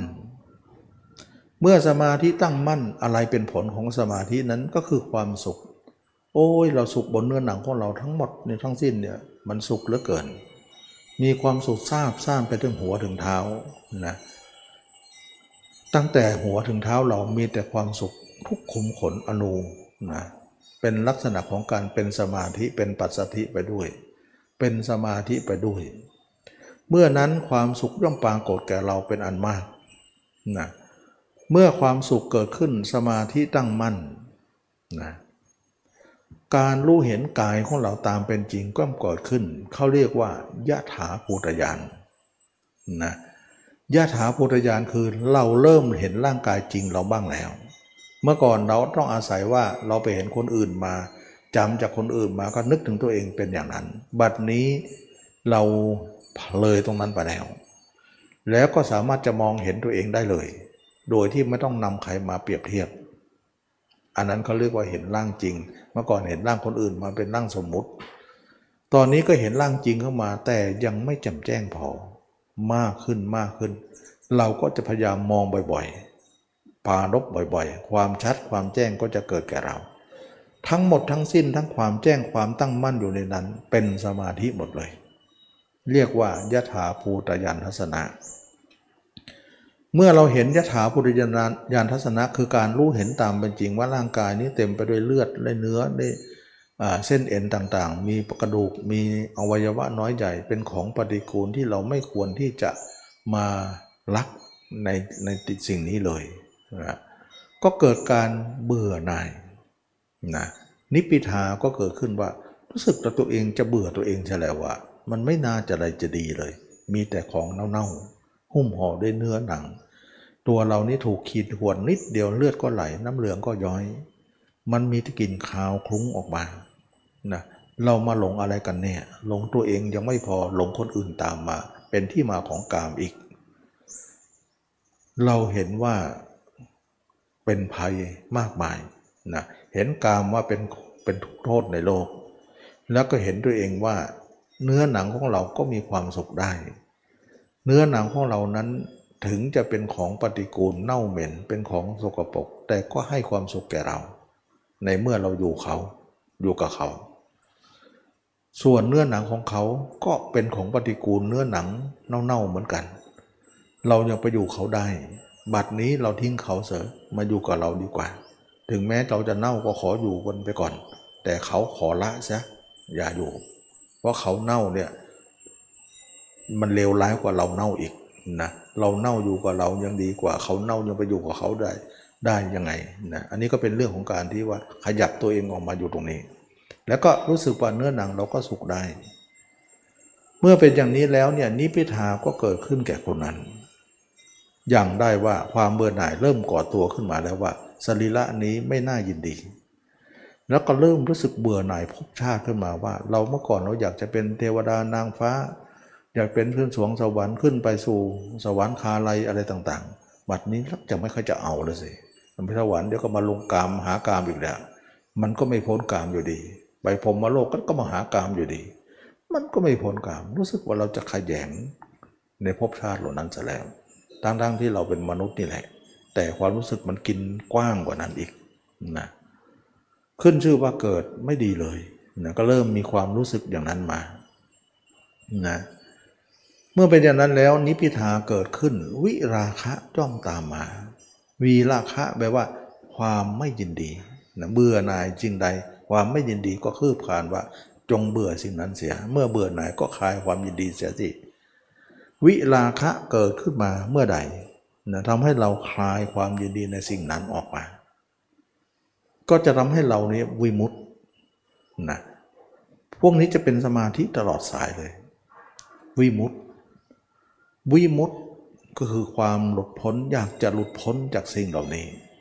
เราอยากจะพ้นไปกับสิ่งเหล่านี้เสีย ว่าการพ้นของเราเท่านั้นจะนำความสุขมาให้ พ้นจากเนื้อหนังพ้นจากการเวียนว่ายนี้เอง เมื่อเป็นอย่างนั้นแล้วพ้นจากราคะโทสะโมหะนี่เองนะเเมื่อเป็นอย่างนั้นแล้วก็ทำให้เราเนี่ยเห็นว่าเราอยากจะพ้นนะเมื่อก่อนไม่คิดอยากจะพ้นพอใจนะตอนนี้เริ่มคิดแล้วเปลี่ยนความรู้สึกใหม่หมดแหละคำทั้งหมดทั้งสิ้นเนี่ยอยู่ในสมาธิหมดเลย เป็นสมาธิหมดเลยอยู่ในตัวเราเนี่ย มันจะเป็นอาการอันต่างๆ เคลื่อนไหวอยู่ในสมาธิหมดเลยนะสุดท้ายก็คือวิมุตติยานทัศนะ ก็คือการ หลุดพ้นไปด้วยการรู้เห็นนั้น ก็คือพระอรหันต์แต่ตอนนี้เรายังไม่ถึงพระอรหันต์แต่ยังได้ ยังเชิงได้ ยังความรู้สึกได้ ถ้าคนไหนทำมาทำมาจะยังถึงนิพพานเลยยังถึงนั้นหมายถึงปัญญามันล่วงหน้า แต่การกระทำเราอย่างล้าหลัง เหมือนกับบุคคลที่ชิมนะถึงแม้ว่าแกงนี้จะถ้วยใหญ่ แต่เราชิมนิดเดียว ก็เท่ากับว่าการชิมนั้นก็ยังได้ว่าทั้งหมดทั้งถ้วยเนี่ยทั้งชามเนี่ยก็รสชาตินี่แหละ รู้รสชาติว่านิพานเป็นอย่างไร รู้รสชาติว่าถ้วยแกงนี้อาหารเป็นอย่างไร ถึงชิมจังไม่อิ่มท้อง แต่ก็รู้รสชาติได้ เรายังไม่ถึงนิพพานก็รู้นิพพานได้ว่า ชิมตรงนี้ก็รู้ถึงนิพพานทีเดียวว่านิพพานอยู่ตรงไหน มันมีความหวัง นะฉะนั้นทุกคนดูเหมือนนิพพานจะเจิดจ้าในความรู้สึกของเรา เหมือนความหวังอยู่ปลายอุโมงค์ที่ลิบหลีลิบหลีเราอย่างได้ด้วยอาการทำทั้งๆทที่เรายังไม่ถึงไหน แต่ก็เข้าใจคำว่านิพพาน เมื่อก่อนไม่เข้าใจนะอันนี้เราเรียกว่า เป็นสมาธิตลอดสายเลย เป็นสายของโลกุตระใครบอกว่าทำมามองตัวเองไม่มีสมาธิเลยมี ทั้งวันทั้งคืนกึมไปเรื่อยๆมีมันหนึบมันหนับมันกึมมันทั่วตัว มันเป็นสมาธิเรียบๆเนี่ยเขาเรียกว่าน้ำซึมบ่อทรายค่อยๆซึมค่อยๆไหล ค่อยๆซึมซับไปเรื่อยๆเรื่อยๆมันไม่เหมือนอันนั้นอะนั้นจูดจูดเข้าจูดออกแล้วมันดูดมันมันมันผงผางไป อันนั้นเขาเรียกว่ารวมวูบเข้าไปเลย รู้สึกมันตกเหวไปเลย มันเป็นลักษณะวูบวาบอันนั้นเขาเรียกว่ามันมันมันมันเผ็ดร้อนหน่อยนะมันวูบวาบแต่อันนี้ เขานิ่มๆ นุ่มๆนะไปลักษณะนุบหนับนุบหนับไปเรื่อยๆ มันเป็นสมาธิคนละสายพันธุ์นะเรียกว่าสายพันธุ์เรียกว่า คนละตระกูลมาแทนกันไม่ได้ แต่ครั้งกันนั้นเราพิจารณาตัวมากๆฌานก็แอบมาพบเราอยู่เรื่อยเหมือนกัน เขาเป็นโรคนะ แต่แอบมาดึงเราออก แต่เราก็บอกว่าอย่าเข้าอย่าเข้า ก็ไม่ต้องเข้าถอยจิตหน่อย ขนาดเราเดินทางเส้นนี้เขายัง ดอดมาพบได้อะดูสิทำไมเขาดอดมาพบได้ เพราะว่าเขาเรายังหนีเขาไม่ห่างนะเขาก็ยังแอบมาได้อยู่ เพราะยังเห็นกันอยู่นะแต่เมื่อเราห่างมากๆเขาจะไม่มาแล้วนะ เราต้องไปหาเราอยากจะได้ต้องไปหาเขา แต่เราไปหาเขาในในในรูปของเลยเป็นพระนาคามีแล้ว เราค่อยไปทำฌานตอนนี้มันไม่เข้าเองแล้ว เมื่อก่อนมันจะแป๊บเดียวจะเข้าเองแหละ แต่เราก็ถอยซะแต่ตอนนี้เราเขาไม่เราไม่เข้าเอง เขาไม่เข้ากันเอง เพราะอะไรเพราะเราทิ้งห่างมานาน มันไกลกันแล้ว มันเข้ากันไม่ได้ แต่เราอยากจะไปทำฌานเนี่ยเราต้องไปหาเขานะแต่เราไปในฐานะที่ผู้เข้าใจแล้ว ผู้ฉลาดแล้วไปหาไม่เป็นไร ถึงแม้เขาจะเป็นศัตรูก็ศัตรูไป เราเป็นผู้พร้อมที่จะสู้ศัตรูตลอด เราจึงคบเขา ด้วยความชาญฉลาดนะฉะนั้นพระเจ้าถึงสอนให้ทำสมาธิฌานเนี่ยได้เหมือนกัน แต่ต้องเป็นพระนาคามีขึ้นไปก่อน และเมื่อทำแล้วเนี่ยอย่าติดในฌานก็แล้วกันนะเพราะว่าเราต้องเข้าใจ แต่พระอนาคามีบางองค์ไม่เข้าใจก็ก็ยังหลงติดอยู่ที่สุทธาวาสห้านะเพราะติดในฌานนั่นเอง ก็ยังมีรถมีอำนาจแฝงอยู่ทำให้ติดได้เหมือนกัน อันนี้ก็จะเป็นเรื่องของการปลดเปลื้องตัวเองออกไปทีละเปาะละเปาะละเปาะละเปาะว่ากันใหม่ แต่ตอนนี้เราต้องปลดกามก่อนนะเปาะนี้มันมันล่างสุดนะส่วนรูปประพบอรูปประพบนั้นปลดปลดปลดปล่อยข้างบน อันนั้นก็ว่ากันทีหลังนะเราก็ว่ากันไว้ใหม่ๆนะใหม่เราหยาบเราหยาบก่อน แค่กามนี้ก็จะแย่แล้วนะอันนี้ก็เป็นเรื่องของการที่เดินทางมรรคฉะนั้นระหว่างที่เราเดินดูตลอดเวลาสมาธิทั้งนั้นเลย ตัวอยู่ที่ไหน จิตอยู่ที่นั่น จิตอยู่ที่ไหนตัวที่นั่นมันจะกึมอยู่ทั้งวัน แล้วก็ทวีคูณขึ้นมาเมื่อเรามีความเพียรมาก แล้วก็จะอ่อนลงเมื่อเราเราละเลยนะมันจะเสื่อมได้เกิดได้อยู่เหมือนกัน เพราะว่าเรายังไม่มั่นคงพอจนกว่าจะเลยครึ่งเนี่ยถึงจะไม่เสื่อมเพราะว่าพระโสดาบันเลยครึ่งไม่เสื่อม เพราะว่ามีน้ำหนักมากกว่า อย่างที่เคยเล่าให้ฟัง อย่างนี้เขาเรียกว่าทางที่สาม ซึ่งตลอดสายที่เดินมาชุ่มด้วยน้ำตา ชุ่มด้วยปิติ ชุ่มด้วยการนึบหนับไปทั้งตัว ตัวเองพยายามสร้างอสุภะในตัวเราอยู่เสมอ มันจะเป็นสมาธิหมดเลย แฝงด้วยความเห็นไม่เที่ยง ปนกันไปคละกันไป นั่นคือทางที่สามที่ไม่เกี่ยวกับโลกเลย อันนี้แหละที่ได้มาบอกว่าเป็นธรรมนะมองธรรมเป็นธรรม ไม่ใช่ล่องมองเกิดดับเป็นธรรมอย่างที่เขามองกัน จึงไม่เห็นว่าตรงนั้นเป็นธรรม จึงเห็นว่าตรงนี้เป็นธรรม ซึ่งเขาไม่มาตรงนี้เขาไม่รู้หรอกเขามีแต่ตรงนั้นตรงนั้นเราก็เคยผ่านมา เรารู้จักว่าเขาพูดนี้ตรงไหนนะเขาพูดกันรู้หมดเลยตรงไหน รู้หมดเลยว่าตรงนั้น เพราะเราก็เคยประสบมา แต่ตรงนี้พูดเท่าไหร่เขาก็ไม่รู้ เพราะไม่มีคนเดินไม่ง่ายหรอกนะจึงว่า เป็นทางที่เล่นลับที่รู้ได้ยาก และคนมีสติปัญญาบารมีเท่านั้นที่จะรู้ได้นะมันเป็นเรื่องของการที่คาดคะเนไม่ได้เลย อันนี้เขาเรียกว่าทางที่สามที่ไม่เกี่ยวข้องกับโลกนะไม่ไม่เกี่ยวเลยเป็นมรรคโดยตรง แล้วก็อยู่กับตัวเองเลย ไม่หวนกลับไปสู่ทางนั้นอีก ไม่มีอะไรแล้ว ตัดความอะไรนั้นเสียได้ พระอรหันต์ทั้งหลายตัดอะไรในกามได้ ตัดอะไรในโกรธได้ ตัดอะไรทุกอย่าง จนที่ว่าไม่มีอะไรที่จะหวนกลับแล้วจนจึงบอกว่าพระริยเจ้าไม่มีจิตออกนอกเลยไม่ออกออกไปทำไมออกก็โคนมีกามแล้วนั่นออกนะก็เลยอยู่กับตัว แต่เมื่อก่อนก็ออกเยอะแยะไปหมดเนี่ยแต่ก็สู้มาตลอด ไม่ใช่ว่ากระโดดข้ามนะมันก็มาจากเรานั่นแหละล้มลุกคุกคานอะไรอาวรอยู่เหมือนกันที่แรกนะ จะหนีไปนี่ยังล่ำลากันอยู่นั่นเนี่ยล่ำลาแล้วล่ำลาอีกเนี่ยเดี๋ยวไปสักหน่อยแล้วดูมันจะห่างกันแล้วจะขาดกันแล้วสักพักวิ่งมากอดกันอีกแล้วอะไรกัน มันก็เป็นอย่างนั้นแต่มันลายากกันเหลือเกินนะมันก็คล้ายๆอย่างนั้น แต่ทั้งหมดทั้งสิ้นเป็นนิสัยของเราที่เอาไปเอามาเท่านั้นนะไม่เป็นไรทุกคนคล้ายๆกัน ไม่ใช่มีเราคนเดียว เป็นกันทุกคนนะแม้แต่พระเจ้าก็เป็นอย่างเรา แต่ทุกคน ก็ต้องออก เพราะเรามาเจอทางเส้นใหม่ของพระเจ้า ถึงแม้ว่าสมัยนี้ 2,000 กว่าปี ก็ยังมีผลอยู่นะแล้วก็ยังมีคนสอนอยู่ เรียกว่าคนสอนก็มีทางก็มี เหลือแต่เดินเท่านั้นนะเมื่อคนสอนไม่มีทางก็ไม่ปรากฏเนี่ยนั่นเนี่ยมืดบนเลยนะเราจะมืดบนอดตาการ ความรู้อื่นเราเยอะ แต่ความรู้นี้เราด้อยน้อยการศึกษา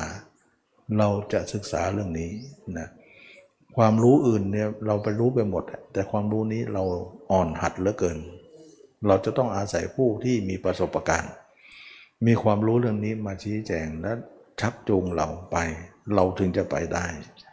ฉะนั้นจึงว่าอริยมรรคนี้เป็นทางที่สุดยอดของการเดินทาง ฉะนั้นชีวิตคือการเดินทางนั้น เราจะเดินทางไหนเล่านะเราจะเดินทางไหน เพราะทุกคนมีทางเดินของตัวเองไปต่างๆ นานานะบรรดาทางทั้งหมดท่านกล่าวว่าอริยมรรคมีองค์แปดเป็นเลิศบรรดาธรรมทั้งหมดท่านกล่าวว่า วิราคะธรรมเป็นเลิศบรรดาบททั้งหมด ท่านกล่าวว่าอริยสัจสี่เป็นเลิศนะ บรรดาสติก็คือสติปัฏฐานสี่นั่นเอง บรรดาธรรม บรรดาสัญญาทั้งหลายอันนี้จะสัญญาเป็นเลิศนะ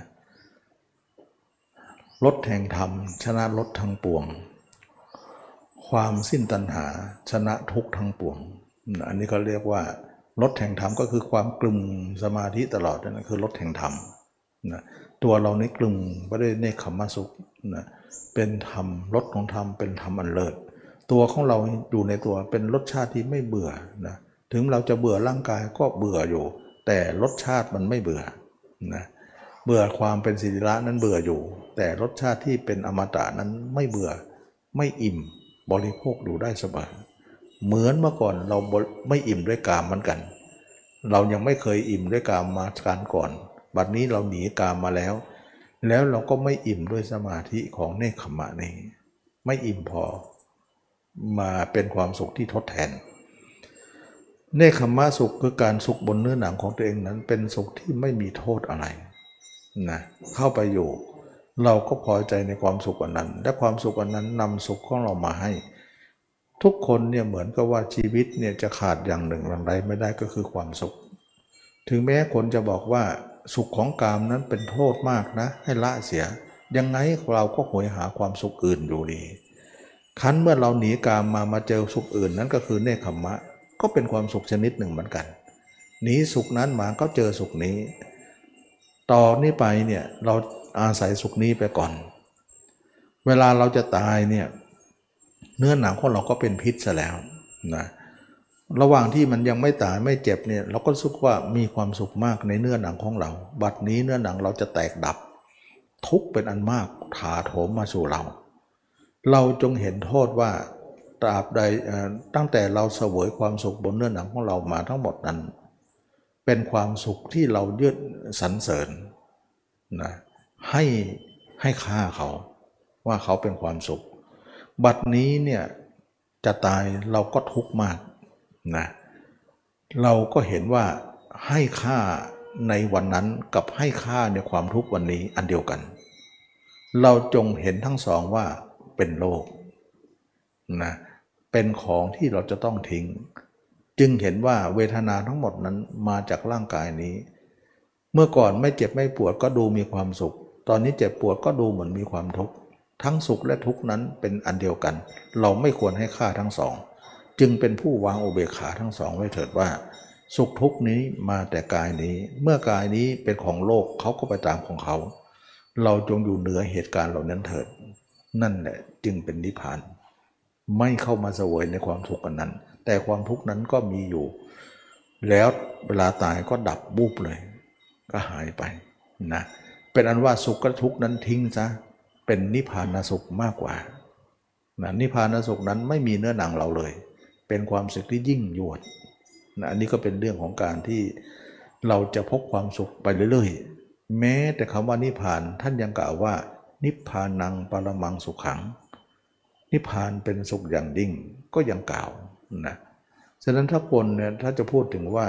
ทุกคนต้องการอะไรในโลกนี้ ถ้าเราถามตัวเองว่า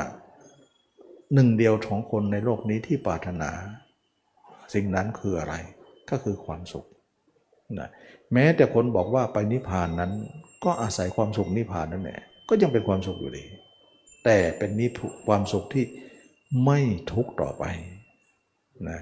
นั้นนิพพานจึงชื่อว่าความสุขชนิดหนึ่งนะเรายินดีในนิพพานนั้นนะชื่อว่าไม่มีตัณหา ยินดีตรงนั้นไม่เป็นไรนะไม่เป็นตัณหา แต่ยินดีในกามเป็นตัณหาหมดเลย ยินดีอย่างคนอื่นเป็นตัณหาหมดเลย แต่ยินดีนิพพานไม่เป็น อันนี้จึงว่าทางที่สามนี้เราจะไปสู่นิพพานนะลืมหรือยังว่าสมาธิที่เราพิจารณาตัวนั้นเป็นตลอดสายนั้นมีอะไรบ้างนะแรก ๆก็คือว่าเรามาสัมผัสตัวเราก็คือปราโมทจากปราโมทก็เป็นปิติ ปิติก็กลายเป็นปัสสธิ ปัสสธิก็เป็นสมาธิ เป็นสมาธิแล้วก็มีความสุขนะเมื่อความสุขแล้วการรู้เห็นตามเป็นจริงก็เกิดขึ้นกลายเป็นยถาภูตยานอ่ายถาภูตยานทัศนะนะยถาภูตยานทัศนะมีขึ้น จึงเกิดนิพิทา นิพิทาคือความเบื่อหน่ายเกิดขึ้น จึงกลายเป็นวิลาคะ จากวิลาคะกลายเป็นวิมุตติ จากวิมุตติเป็นวิมุตติยานทัศนะคือนิพพาน ตลอดสายเลย นิพพานสถานเดียว ฉะนั้นขบวนการของการไปทั้งหมดนี้ประกอบด้วยสมาธิทั้งหมดเลย จึงว่าเป็นสมาธิที่รวมตัวกัน มีองค์ประกอบภายในมากมายนะมีธรรมหลายหมวดอยู่ในนั้น แต่อยู่ในขอบเขตของสมาธิของโลกุตระสมาธินี้จะทำให้เราได้เห็นว่าไม่เหมือนสมาธิโลกเลย คนละสมาธิ ถ้าใครไม่ได้มาพิจารณาหรือการเห็นตัวเองขึ้นมา ไม่มีใครบริโภคตรงนี้ได้เลย ไม่มีใครสัมผัสได้เลย ก็เห็นโลกโลกเป็นธรรมะไป อย่างที่เขามองว่าเห็นความเกิดดับนั่นเองมันไม่ใช่นะจึงว่าตรงนั้นไม่ใช่ธรรมะตรงนี้แหละชื่อว่าตมาว่านี่คือธรรมะที่ความเห็นตมาว่าตรงนี้เป็นสุดยอดของธรรมะจิตสงบระงับดี แล้วก็จิตนิ่ง แล้วก็มีความเห็นความไม่เที่ยงอยู่ตลอดเวลา อันนี้เขาเรียกว่าทางสายที่สามฉะนั้นใครจะบอกว่าทำอย่างนี้ไม่ใช่สมาธินั้นไม่มีหรอกเขามีสมาธิอยู่ในตัวเอง ในตัวในองค์กรองค์มรรคอยู่แล้วนะสมาธินั้นยากต่อรู้จัก ยากต่อใครที่จะรู้ได้ง่าย ๆ นอกจากคนที่ทำตามเท่านั้นเอง ก็สัมผัสสมาธิเราได้และการเห็นสมาการเห็นตัวเองอยู่ตลอดเวลานั้น จะเป็นทั้งสมาธิ จะเป็นทั้งสติ เพราะจิตไม่ลึกนี่จิตตื้น อย่างนี้เขาเรียกว่าจิตตื้นเนี่ยเขาเรียกว่าเป็นสตินะเขาเรียกว่าสติตั้งมั่นคาว่ามั่นเนี่ยมันมีมั่นสองมั่นนะมั่นหนึ่งเนี่ยเราเคยได้ยินไหมว่า เป็นผู้มีสติตั้งมั่นพระอรหันต์เป็นผู้ไม่เป็นผู้มีสติไม่หลงลืม เป็นเป็นผู้มีสติไม่เลอะเลือน เป็นผู้มีสติไม่พลั้งเผลอเป็นผู้มีสติตั้งมั่น ด้วยดี นี่คือ นี่คือตั้งมั่นแบบสติเราเคยได้ยินไหมว่าพระอรหันต์เป็นผู้มีสมาธิตั้งมั่นเป็นสมาธิไม่ไม่โยกโครงเป็นสมาธิสงบระงับนะฉะนั้นมันมีสองมั่นมั่นด้วยสติกับมั่นด้วยสมาธิ ฉะนั้นทั้งคนที่เดินอริยมรรคเนี่ยมั่นทั้งสองเลย มั่นทั้งสอง มั่นสติเป็นไง ระหว่างที่เรายังไม่เข้าสมาธินั้นนะเขาเรียกมั่นด้วยสติหมดเลย แต่เมื่อใดเราเข้าปฐมฌานทุติยฌานตติยฌานเมื่อใดนะเอาฌานมาเหมือนกัน แต่เอาฌานแล้วเนี่ยเราค่อยทิ้งทีหลัง เข้าอย่างนั้นเขาเรียกมั่นด้วยสมาธิฉะนั้นว่าด้วยสมาธิเนี่ยก็ประเภทฌาน มั่นด้วยสติก็ประเภทญาณนนะญาณทัศนะนั่นเองญาณกับฌานไม่เหมือนกันก็ตรงนี้เอง ทั้นฉะนั้นทั้งทั้งหมดทั้งหมดทั้งสิ้นก็มีมีทั้งฌานมีทั้งญาณนะเขาเรียกว่าสมบูรณ์แบบนะเวลาเข้าฌานก็เข้าไปเวลาออกมาก็อยู่กับญาณไม่ได้เข้าก็อยู่กับญาณไปเพราะว่าก็เข้าฌานฌานกับญาณท่องเที่ยวกัน ไม่มีคนที่สองที่สามไม่มีโลกเข้ามาปนและสุดท้ายเนี่ยเวลาจะละสังขารทิ้งฌานซะก่อน เพราะฌานมันเป็นของโลก เราหยิบมันใช้แต่หยิบด้วยความฌานฉลาดก็เหลือญาณไป เรียกว่าวิมุตติญาณนั่นเอง ทัศนะนั่นเอง นั่นคือนิพพานเลย นั้นเหลือญาณไว้ญาณนิส่งถึงนิพพานเลยฌานไม่ส่งทิ้งก่อนนะอันนี้ก็เป็นเรื่องของการที่ว่าละสังโยชน์ได้ก็จะเป็นอย่างนี้ เมื่อเป็นอย่างนี้แล้วเราก็เข้าถึงมรรคผลนิพพานอย่างแท้จริง อันนี้เขาเรียกว่า ทางเส้นที่สาม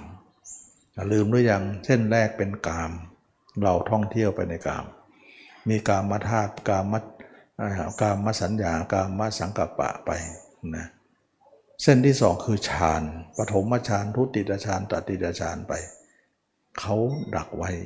นะก็เป็นของโลกอยู่เช่นที่สามคืออริยมรรคคือจิตมาดูตัวเราพิจารณาร่างกายนี้ให้เห็นแจ่มแจ้ง เห็นทั้งกลางคืนกลางวันยืนเดินนั่งนอนให้เห็นตัวเองอยู่เสมอ และความเห็นนั้นจะเปิดเผยให้เรารู้ความจริงว่า เราไม่เที่ยงเป็นทุกข์เป็นอนัตตา แล้วก็เห็นว่าเมื่อเราไม่มีเขาไม่มี ก็ไม่ควรทรงจิตออกไป จิตจึงสงบระงับ อันนี้เขาเรียกว่าเห็นด้วยการอบรมด้วยมรรคทางที่ทางที่สามนี่เองที่ไปนิพพานได้นะไปนิพพานได้นะอันนี้ก็วันนี้เราก็ได้ชี้แจงไปสามเส้นทางนะให้สาธุชนได้ทราบว่า ชีวิตคือการเดินทางนั้นเดินอย่างไร มีอะไรบ้างเรามานำมากล่าวแล้ว นะนำมากล่าวทั้งหมดแล้วว่าการเดินทางของเรานั้นมีอะไร สุดท้ายเนี่ยมาจบที่อริยมรรคซึ่งเป็นสุดยอดของทาง วันนี้ก็สมควรแก่กาลเวลาเนาะได้แสดงธรรมมาก็เพื่อให้สาธุชนได้ทราบว่าทางเดินของชีวิตเหล่านั้น เราชี้ถูกชี้ผิดมาหมดเลยว่าทางไหนทางผิดก็บอก ทางถูกก็บอก ทั้งสามทางนี่แหละที่เรา ท่องเที่ยวอยู่นะที่เราจะเห็นว่าทางไหนดีที่สุดทางที่พ้นทุกนั่นเอง เป็นทางดีที่สุด วันนี้ก็ขอจบการแสดงธรรมแค่นี้ขอทุกคนมีความสุขความเจริญ รู้แจ้งเห็นธรรมในพระธรรมคำสอนพระเจ้า ทุกคนทุกท่านเทิน